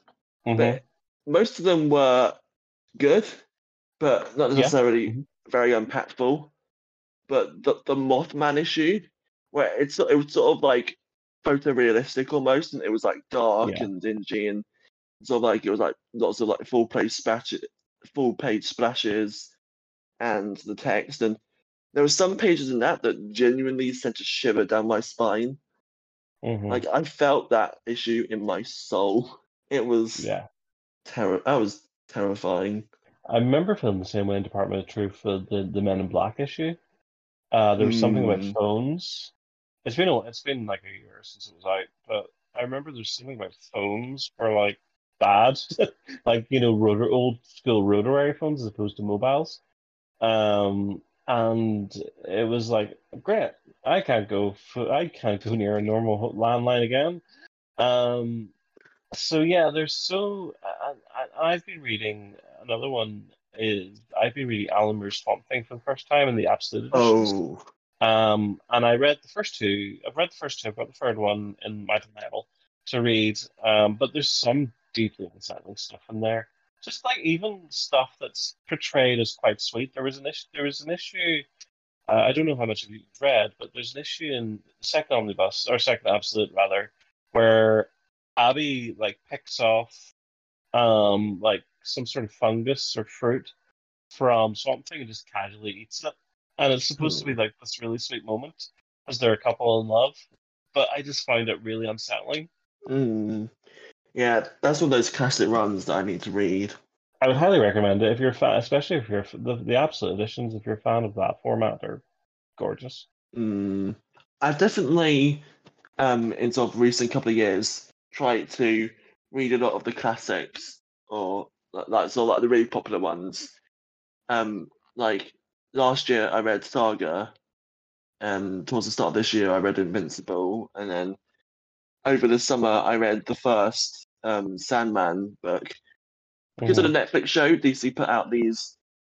Um, it's like The giant thick- heads. yeah, like the thick paperbacks that have like twenty issues each, and there was there was four of them for the main run, and so I read the first one of those, and there were some issues in there where it gets very disturbing. Like, Yeah. Like uh, Neil Yeah. Gaiman's great at horror. um, there there was one issue the, towards the diner issue. Oh yeah, well, well yeah. So so the the diner issue, I thought that was bad, and then they got to the issue with the cereal convention, Oh yeah. Yeah. And I was like, oh oh my, this is. It was like sickening almost. yeah, I but was that- like, this is this is this is an Sorry, issue, all right. Sorry, yeah. Yeah. I know, I, like people who watched the Netflix show and loved it. I said they actually pulled back a bit. They actually pulled back quite significantly on some aspects, and they're like, "What?" And I'm like, "No, like, there's, there's like even the stuff on the show is quite dark, but they they they do pull back, uh, especially on the diner. The the stuff in the diner in an episode of Sandman is not half as rough as the the issue, and I can understand why. Uh, and people are like aghast at this that I tell that to. There's an issue. I can't remember what number it is. Um, in the penultimate arc of the main series that followed. Have you ever heard of a uh, comic series or comic character called Prez? I don't know. It doesn't ring a bell. Well, it was like a 70s or 80s book, and they they re they revamped it like 10 years ago or something. Mark Russell wrote it, where it's like a 16 or 17 year old is president, and he's great at it. And Sandman dedicates an entire issue to this premise as a tribute. It's drawn by Mike Allred, Mm. and it's deeply unnerving in some places because it's like this kind of cutesy 80s, 70s, 80s concept through Neil Gaiman Nightmare Fuel. And there's some Mm. deeply unsettling moments, but there's this figure that was the main villain in the original comic, Boss Smiley, who has the body of a normal human man, but has this giant kind of like almost like Walmart smile face. Hmm. And he's like he's like the the voice of like uh, the status quo that Prez is trying to get rid of and trying to change. Uh, and he's like going, no, d d d- if you sign up with me, you'll live forever and da da da da and it'll be great. We'll have fun. And then Prez is like, no, go to hell. And he's like, yeah, I'll destroy you and everything you love and care about in the most nightmarish way possible. It's it's brilliant, and there's some deeply unnerving stuff in that. That's not until like the 60s or 50s or so. I can't, I can't remember the exact number. Yeah, I, I definitely want to pick up the uh, other three volumes eventually. I think I heard something where they're doing a fifth volume with some of the extra material, other material, which, which hopefully be cool. Well, they did five. They did five episodes, so that would make. And the fifth episode has um, Endless Nights, Oh, which is a mini where every issue is about a different member of the the Endless. hmm. Um, it actually has one of my favorite dream stories uh, in it. Um, and chronological, chronologically, rather, it's the earliest like appearance of most of these characters. Hmm. Uh, and um, what was I going to say? Uh, the, uh, there's also like a painted volume that's an adaptation from like a short story, and there's lots of stuff, amazing stuff in that. Fifth, fifth episode, so I wouldn't be surprised if they do that in the fifth trade. Yeah, because there's just so many formats that's available in now. There's like the original trades, the new thick trades, the omnibus, the absolutes, the deluxe editions. Yeah, well, it's one of those ones that, Especially, mm, yeah. especially with the advent of the show, they put out an extra couple of formats like the trades and the deluxe editions. So Well, like that, and like the likes of Watchmen or Dark Knight Returns or Long Halloween, and that they mm, DC has done so many different editions, like uh, yeah, Hush as well, like the Noir edition, where it's just like black and white, it's just the pencils and the inks. Um, and it's just, like I joke that they've done so many different versions of Watchmen that eventually we'll get to like the Watchmen, the upside down edition. And it's just, it, it- and I can see why, because they always sell. They always, always sell. mm. I think Court of Owls is one of those where I'm all, I feel like I'm always hearing some new format that Court of Owls is available there. I had the pleasure of bringing because I got I got it when it first came out, but I sold the first eleven issues of that Batman run so I could get the absolute because I'm not a fan of double dipping. It's fine if you want to do it, but I, I don't see the sense in it. But I brought it to Dublin Comic Con and got it signed by uh, Scott Snyder. That's cool. Yeah, it was very nice, very nice man. Yeah, I, I would love to meet him someday. If you heard of P- He's- Thought Bubble, sorry, Thought Bubble, it rings a bell. Like Oh in yes, Harrogate, it's a Yorkshire. convention in England. Yes, yes, yes, yes. yes. Mm, I I know a lot of people that go up to that. It would just um it just would have to be time off work and time on the boat and yeah, exactly.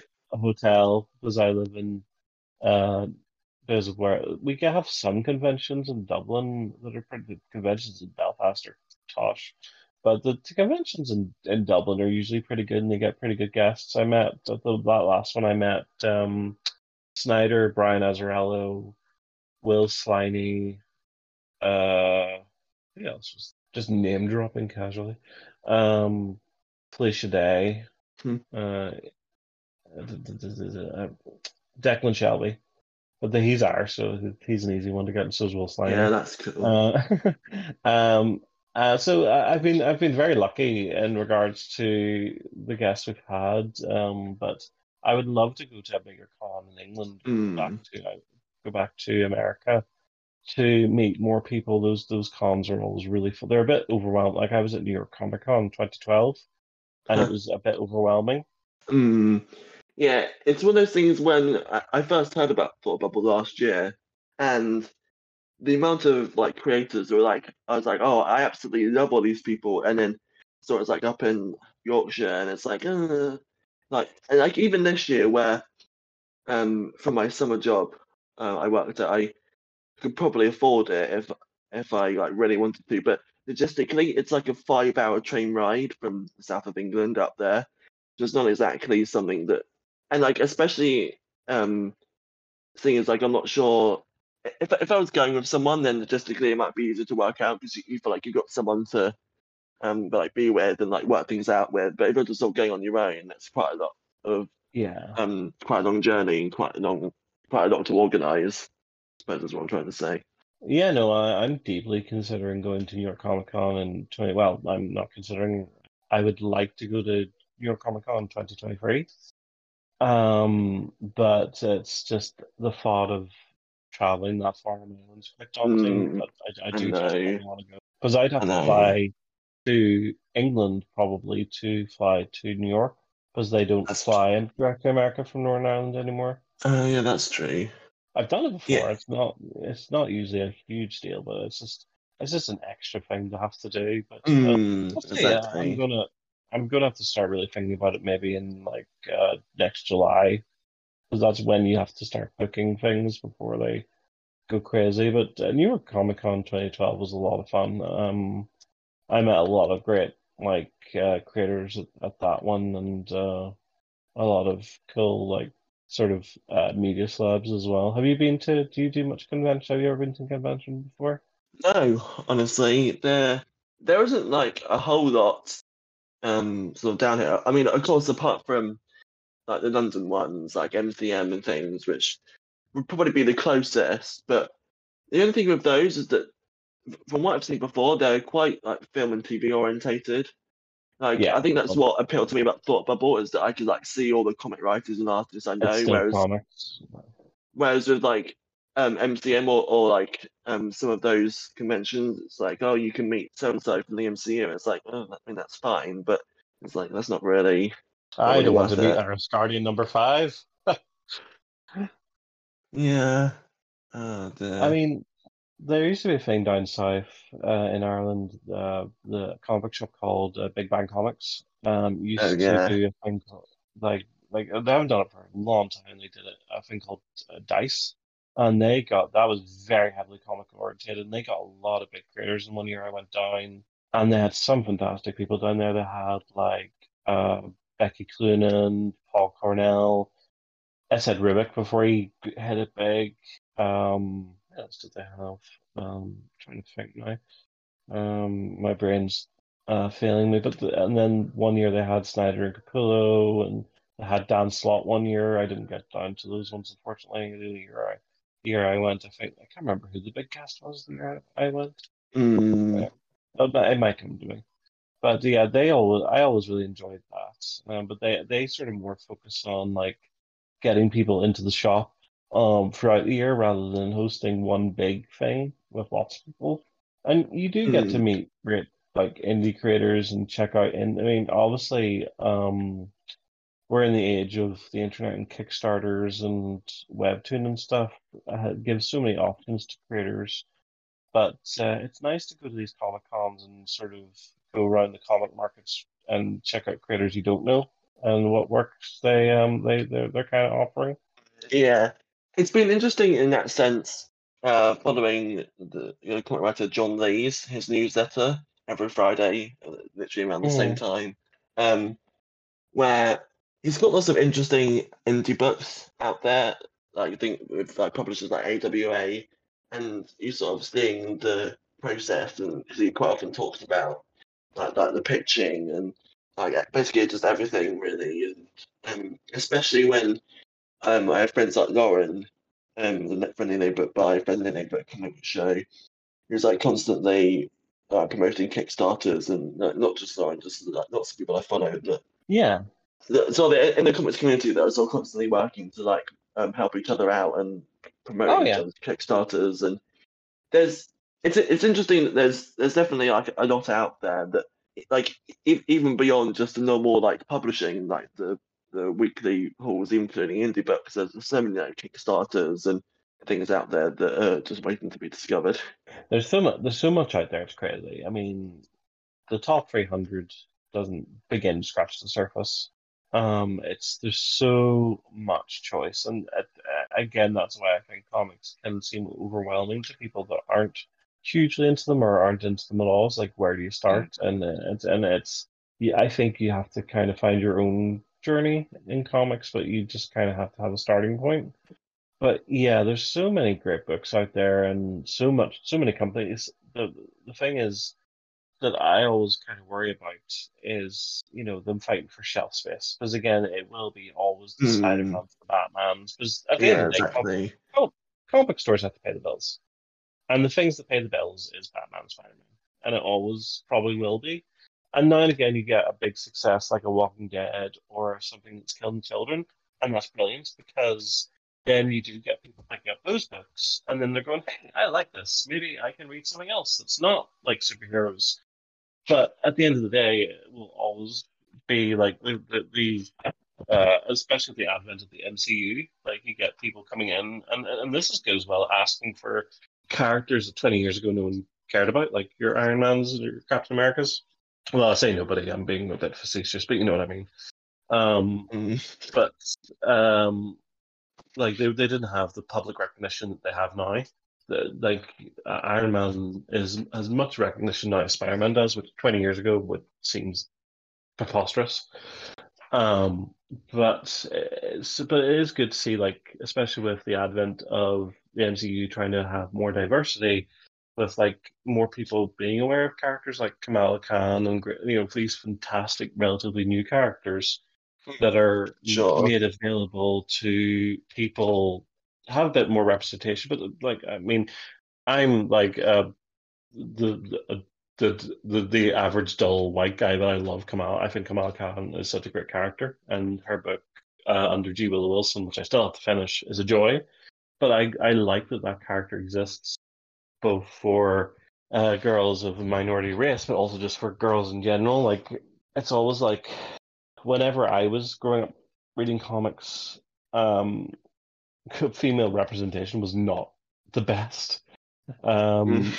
like they were all like buxom ladies that were either in a team book or were like just like the side character. There were there was very rarely, unless it was like Wonder Woman, they would never really get their own book and I know it it isn't still great, and it could always be better, but it's better than much better than it was. Uh, especially with how women are depicted and drawn and characterized has improved so much over a relatively short period of time.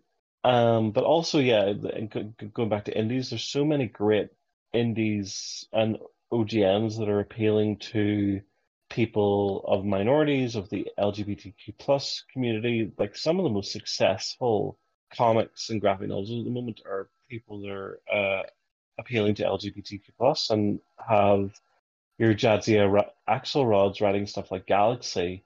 Mm, yes. That, that, that has a, it was a book that she would have wanted to read when she was a, when she was younger, and it wasn't there, and now yeah. it's there for for young even I, I don't even necessarily think you have to be trans to really because I love Galaxy. I thought Galaxy was brilliant. Um, but it's so good to have that. But then it's also kind of good to give to young kids who to I mean it's not as if kid, young kids have to be educated because kids get it better than adults, I think.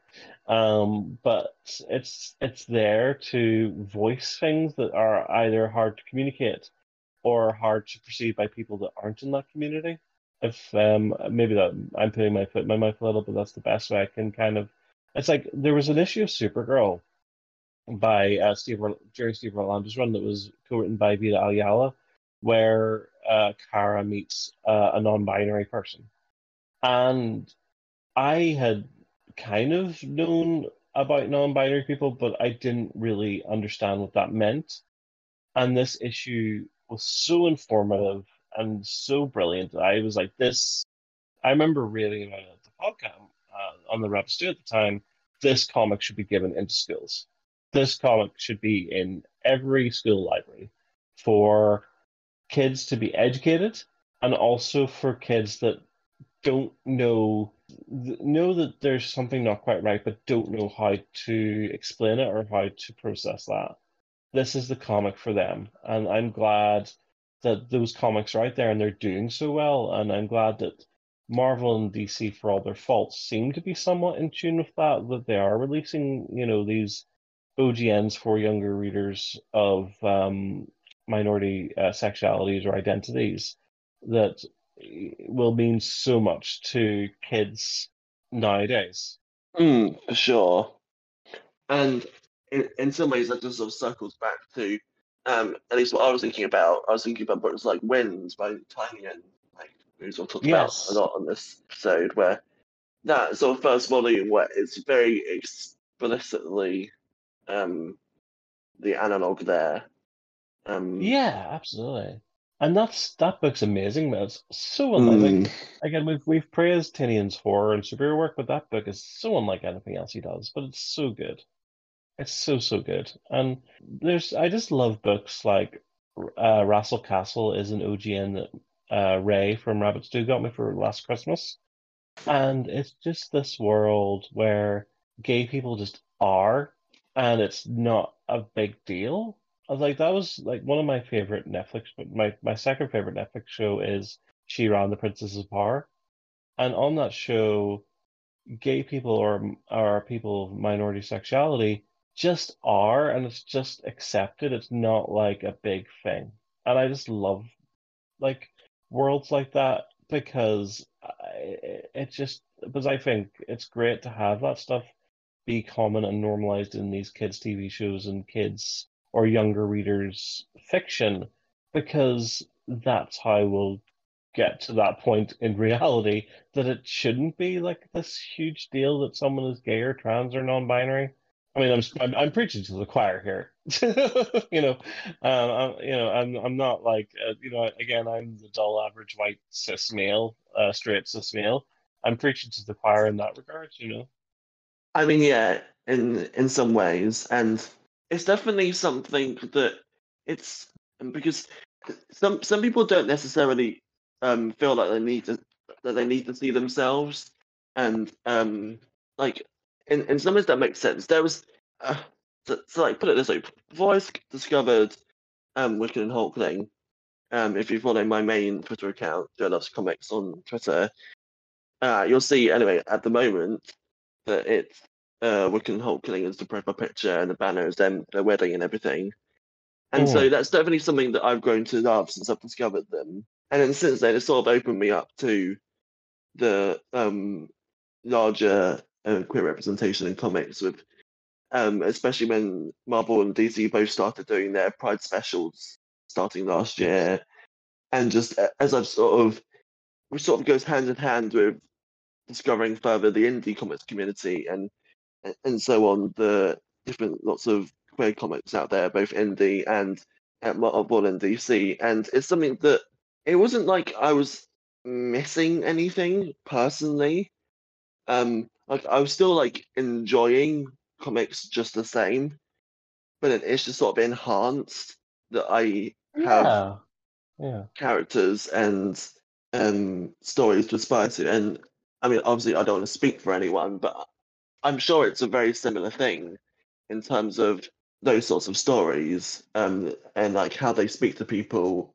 Not not even just um from that sort of point of view, but just in general that um stories can sort of speak to people that have been through a particular experience or um that sort of have characters that reflect them in, in any way. It's uh, like you people sort of have conversations about characters like Batman and Spider Man and Superman, which generic feels like the wrong word, but still the idea of like Spider Man is like, oh yeah, like anyone can wear the mask, like sort of like every man, you can sort of like project yourself onto him, yeah, and that's good. I I love that, but then it's sort of Im- implied or there, there's something more special and more thing where it's like explicitly like this is this is I can see myself in this. Um, yeah. and this is like there's there, there's a certain uh, joy in terms of comic reading um to that and I do hope that um everyone can sort of eventually see themselves and find that part of them. Like the new Tim Drake Robin series, yes. I mm. just picked up the second issue of that today as as of recording, but and that's been great to see um, his growing relationship with Bernard and all of that. It's just yeah, I love it. It's adorable. It's it's very special to see, and it, it does mean a lot. And yeah, uh, it's great to hear that. I mean, you know, like Young Avengers, you spoke about mm. uh, Billy and Teddy. That was so far ahead of its time. Um, mm. I remember when that first came out, and I remember Allan Heinberg, who was the writer, speaking about how it was going to be a big reveal towards the end of the tw- the initial twelve issues that Billy and Teddy were a couple. But like it was like the first or second issue, uh, it was probably the second or third issue. Sorry, they started to get letters, and everyone got it right away. Yes, exactly. Because there's a loads, there's so many uh, cute moments between the two of them in just those first two issues, that, and the characters have such great chemistry. It's mm, hard even, not to see it. Mm, even their first introduction, like there's a bit of um, if if if they weren't together, it would almost be considered flirting, but it's also yes. their relationship dynamic that it's very then, like cutesy and so like so like by issue four or five or six or so, whenever Stature joins the team, uh, and Kate, they're they're rethinking their code names. They do just casually just mention that Billy and Teddy are a couple, and then later on, I think it's the first series. Uh, it's either Billy or Teddy, or it's basically trying to tell his parents something else. I think he's trying to tell them that he's basically an alien, but they think he's coming out, and they're just like accepting, and it's it's yes. actually really funny. Um, but, remember that. Like, like so that this uh, this stuff now that you get all these idiots on Twitter complaining about has been going on. I mean, obviously, like gay characters predate young Avengers, but like this is like this was so far ahead of its time in regards to representation and got so much praise of the depiction of Billy and um, Teddy. I remember as well the the Young Avengers special the Heinberg wrote, but it was all different artists drawing. Um, mm. diff- like, and you had some grit. You had like Jae Lee drew uh, Billy's story, and I um, and I think there was uh, Gene Ha in there somewhere, and maybe Gene Colan as well. And there's this, I think, if again, it's been a hot minute since I read it, but I think there's this moment where Teddy has a crush on someone on the football team, and he's really badly rejected. Um, and because he like changes his appearance because he's a shapeshifter to, to be more physically appealing. Um, and I remember that being really like poignant um when I first read it, and this was like many like when the first hardcover came out, so it would have been like two thousand four or five. So you know, it's it's so far ahead of its time, and it's just expanded from there. And I, you know, um, Ray, I, I was at the Owl House. Um, I don't know if you watched the Owl House uh panel at New York Comic Con. There were so many young people coming up and going. Your show gave me the strength to come out, or your show gave me the strength to realize who I am. And that was the, like Dana Terrace, the creator of the show, wanted to make this show because she didn't have a show like The Owl House when she was growing. Mm. And I and I know so many people as well had the same effect from She-Ra, uh, that She-Ra gave them the strength to come out or realize who they are, and that's just just like the stuff like that's just wonderful to me. Like I, I'm I'm a very simple simple guy. I I just want people to be happy, and I don't see why people don't want people to. They think that people, other people, living their lives in a different way or being in a uh, being in a way that maybe isn't seen as conventional is going to make them unhappy when it's nothing to do with them. You know, I just want people to be happy. I don't see why anyone should take that away from someone. So it's great to have these comics, uh, these great graphic novels that are successful. I think probably these LGBTQ plus graphic novels are probably the hottest ticket in the comics at the moment. Um, are really capturing people's readers' imagination and getting all the praise they deserve. I've read, you know, so many great young adult graphic novels like uh, Galaxy or Deep and Dark Blue or um, Girl Haven or Russell Castle that has such great representation and great approach to these themes and matters that, uh, and it's some of the, the best comics you'll read, and they all are brilliant and very successful. And, and again, it's just great to see. Mm. And I have yet to read any of their works, but I know the Comics Collective podcast has been a big pusher of Tillie Walden's work, and I, I hadn't actually heard of them before they started promoting it on, on their podcast. Mm-hmm, but mm-hmm. Um, it's definitely something that I need to read. My uh, housemate actually has a copy of On a Sunbeam, which I need to borrow at some point to read because Yeah, I think that's need the first one they well. covered. Yeah, Yeah. and so that's definitely I think there's lots of uh, representation in those books, and yeah, yeah, like you say, there's definitely lots of. It's quite uh, an an ideal format almost for just sort of getting those things out there, wh- whether they can be, um, Yeah.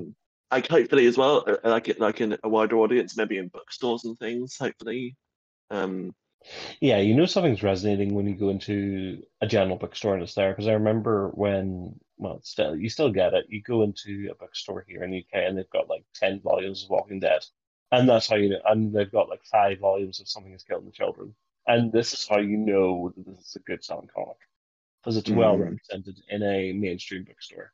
But you do see like your Galaxies, your um, Girl Havens, uh, your Heartstoppers. Obviously, Heartstoppers being a huge success for Netflix. oh yeah, oh yeah, Uh, and um, so and it's just it's just brilliant. You know, I, I'm really excited for you know because obviously there's been a lot of criticism thrown at the MCU for its lack of diversity, probably right up until Black Panther, and then there's still like they were wanting more female oriented stuff and more minority oriented stuff and more LGBTQ plus uh, stuff. And now we're slowly starting to get that. Um, and uh, Caitlina, I ship Caitlina, and obviously we're, we're we've got Billy as a kid, Billy the kid. Mm. Um, but we're going to get Billy the Young Avenger pretty soon. I would expect with Kang coming. Teddy, I would be very surprised if he doesn't show up in Secret Invasion, as that seems like it makes the most sense. yeah, hopefully. Yeah, because and then well, we're, we're, and so the gang's nearly all here. We, I think Hmm. we've got pretty much everyone else um, from that initial cast. Because obviously Cassie's probably going to get her powers in Quantumania. Hmm. So we, we've got nearly the whole the whole group. We're, we're the major the only major element missing is Teddy, and I, I think Teddy's probably coming very soon. So I think once Wiccan and Hulkling are in the MCU, that'll get a lot of people attention, and and it'll be people like yourself that'll see themselves represented in such a big way. Because uh, Hmm. obviously they'll probably be introduced in a like TV series, um, but I would they'll eventually be seen in a movie. They'll be seen as a couple in a movie, and uh, you know that's that that's just and that'll be great. I remember this stupid thing where um, in Eternals they had um, the guy kiss his husband, and there was a guy going, "I had to close my eyes because blah blah blah." blah." And you know, there's gonna be there's gonna be a this like actual long term romantic gay relationship in the MCU eventually, sooner rather than later, and and so and it's going to be great to see. Hopefully, more than one, because again, we we in this house we ship Caitlina. Yeah, and uh, that's what speaks to ideally being something that isn't just some sort of five second um, Exactly. spotlight that can be that can be cut out for uh, homophobic countries that still want to show you can- Disney It's a films. featured. It's a featured thing. Um, it's Mm. like a, it's a main. It's actually a main subplot. Um, and you can get a Young Avengers movie or a Young Avengers TV show where it's a main thing because their relationship is so important. Like, I'll be honest, I don't actually remember a series where the two have been apart. I don't remember like a Hulkling mini or a Wiccan mini. The, the two have been so closely attached to each other since that initial run. That it's really impossible to think of them operating separately. I, I don't even, I, I'm sure they have done, I know that obviously they got married. I'm sure they did do a story arc or two where they broke up or maybe had quibbles because it's drama and comics at their base Mm. are going to always have drama. But th- those characters are all they. It's it, and, and that's something that I really lo- like. Just love that they these guys find each other, found love, and have just been together like in pretty much inseparable ever since. And that's something I, I'm looking forward to seeing come to the big screen. Mm. Whilst we were uh, talking about that of subject, I just wanted to mention a couple of um, LGBT comics that I've discovered this year. Things like um, Bloom, my first second books, sort of like um, set like around a bakery, and that that was a really cute like YA um, graphic novel that's worth checking out. Um, Paper Girls, but- uh, uh, yes, that unfortunately got cancelled after one season, but that was Uh, really great. Oh, um, Mamo, Boom, Boombox, Boom Studios, Sas Milledge. And that's that was adorable. Boom's doing great stuff with with that for Hmm. Boombox. Uh, I'm a big fan of Giant Days, and obviously, Mm, um, yes. s- not Susan, not Esther. Who's the other one called? What's the other one called? Daisy. Uh, Daisy is is gay.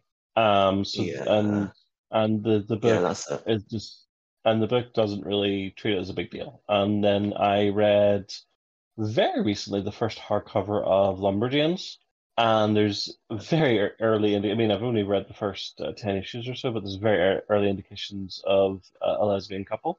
Um, uh, and again, this is obviously by uh, one of the writers on that is Nate Nate Stevenson, who was the creator and showrunner of the, the new version of She-Ra. So I'm not I'm not surprised that there is representation of the wazoo uh, on that book as well. And, and again, these are this boombox is specifically for younger readers, well, all ages. Um, so it, it's great to see those kind of books on offer and readily available and so popular. I mean, that Giant Days Kickstarter was ridiculously successful, and and it's and it was done because libraries love Giant Days, and I know that the focus there isn't the fact that like because it's about all three of the girls and two of them are straight as far as, far as I'm aware. I've only read like the first 30 issues. Um, but it's still a big element to it, and obviously people are responding to that positively. Uh, and that's great to see that the, the that you do hear a lot of noise in regards to hatred and bigotry, but thankfully that seems to be the minority. These these types of books seem to be coming ahead, which is fantastic to see. For sure. Is there anything else that you have to say about this sort of subject or Uh, conversation? so. No, I don't think so. Are there any more books in particular uh, you want to highlight? Um, horror books or anything in particular you've read this month that you think people should be checking out? Um, um, apart from the ones I think I've already mentioned, I'm trying to think. I'm scanning through. Variants is very good. It's not Oh, scary, but it's very, it's very good by Gail. Guys, I, I always with when I'm talking about any other creator, I always go by their last name. But with Gail, it's just Gail. It's weird. Gail Simone and Phil Noto. Uh, I think that's. I'm a big fan of Jessica Jones. Uh, I think this is the at least from from what I've read. I didn't read Kelly Thompson's run yet, uh, but this is the best the character's been written since Alias, uh, the initial run. Um, uh, what else? Uh, t- t- t- I'm trying to. I'm sort of cycling through my Have you been list in my reading- Do a power bomb from Daniel Warren Johnson. I'm going to very much enjoy reading the hardcover. I've not, because- but I've seen everyone, including yourself, uh, Yes. the Comic Couples Counseling, just rave about. Do you know what you're gonna? You're, I'm gonna lose a lot of credit here. I've, I don't think I've read any of his work yet, but I'm really excited to check out Rooster. Uh, was it Rooster Teeth? No, what was it? The the the Murder Falcon. Murder Falcon. Where did I get Rooster Teeth from? Uh. Murder Falcon. Uh, Murder Falcon. I really want to read Wonder Woman, the Wonder Woman book he did. I really want to read the Beta Ray Bill book he did. Pretty much everything he's done, I want to read. Yeah. Um, it's it's just the problem is I have so much in my piles is I'm trying to avoid Oh yeah. adding to that. Um, I mean, I've been reading uh, Harrow County and Black Science for what seems like 20 billion years, and I keep Hmm. going, yeah, I should really finish this book, but I want to check out Sex Criminals, you know. So um, Yeah. I, I uh, and that's a hard thing when you're a comic fan because again, there's so much out there, and there's so much I want to check out, but like money and time and space. Yeah. Uh, again, my my one day my will turn on me and probably murder me. Um, but uh, so like all these books I do want to get to, and and and I think it's great that we have so much choice these days as readers because everything is so Mm. readily available. But yeah, do a Powerbomb is deaf because I'm I'm I've been a huge fan of Red, and I know it isn't really wrestling. I know it's a bit. it- It's like sort of not a parody. That's the wrong word. Kind of like a caricature is maybe closer to what I'm trying to put across. But I, I'm I've heard nothing but amazing things, and a wrestling comic book makes all the sense in the world. Mm, and yeah, I've got to be honest, I haven't really read much of um his work, but it's definitely on the list. Like things you mentioned, I I did read the Beta Ray Bill trade earlier in the year, and that was uh, as good as I expected. So I'm very excited to get to Murder Falcon, which because they put out a deluxe edition of that, didn't they? So They did, they did, yeah, not too long I need to pick that up. mm, I also, when I was reading through, when I was reading through Mm. Deathstroke, they did a crossover of Teen Titans, and I really Uh, liked. yes, Uh, this was my first major exposure to Crush, uh, Lobo's daughter.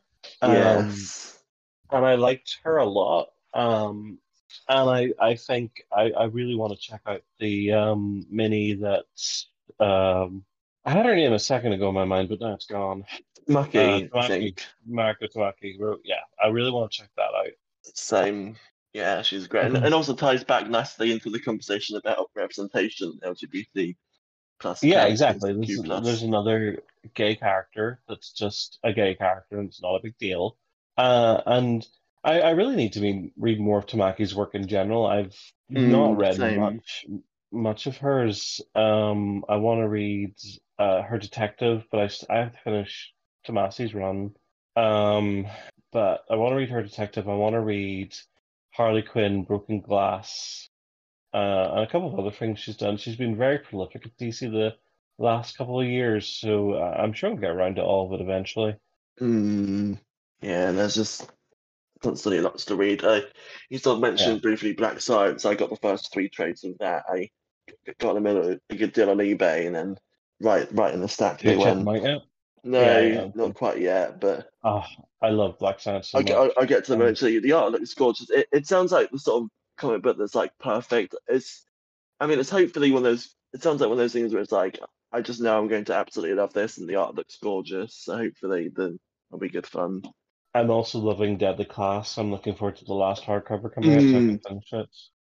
Um, I read the mm, the first hardcover of that was one of the things I read over the summer. That was good. Yeah, it's Uh, so there's so much great stuff out there, and you know, from all all eh, nearly every company, maybe not you Dynamite, um, eh, maybe not you Zenescope, um, are putting out ama amazing stuff. Uh, it's it, it it's just crazy to and it's so readily available. You know, it's like when I was growing up, um, it was really hard to get comics, like really hard. And again, the only ones you could get were big characters like Batman or Spider-Man. Now, with the advent of the internet uh, and things like Comixology and things like that, comics are more accessible than ever. Uh, ever. Even if you don't want to read any of that stuff, you can. There's so much, so many talented people on Webtoon. Even if you want to read Batman, it's on Webtoon.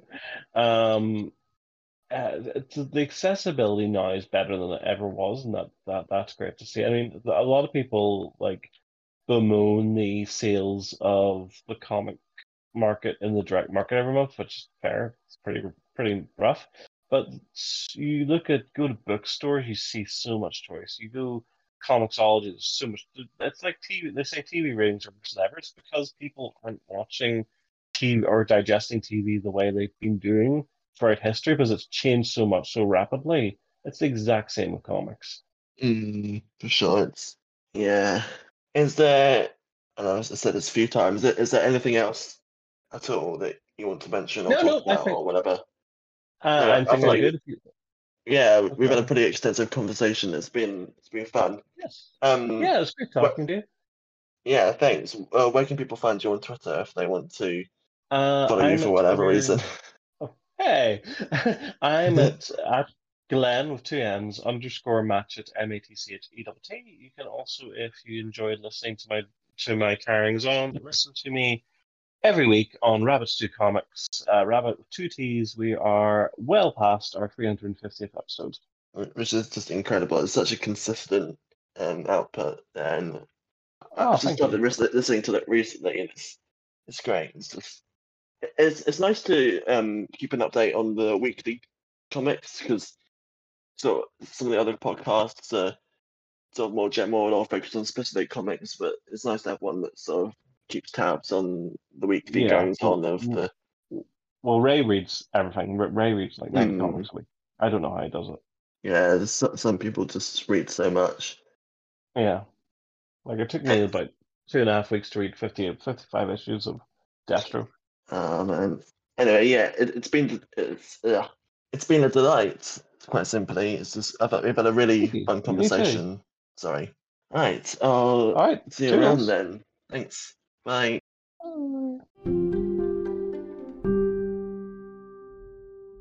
Welcome back. I know it was a long intro and a long segment, quite a long interview. I hope you enjoyed it. So I won't go on too long with this outro. I just want to thank you so much for listening, and unfortunately, that's all we've got time for. If you enjoyed the episode, please rate and review the show five stars wherever you're listening. I would really appreciate it. If you want to keep up to date on new episodes, please subscribe. And if you have any questions, comments, or suggestions, you can email the show at joetalkscomics at gmail.com. You can find the podcast on Twitter at joetalkscomics.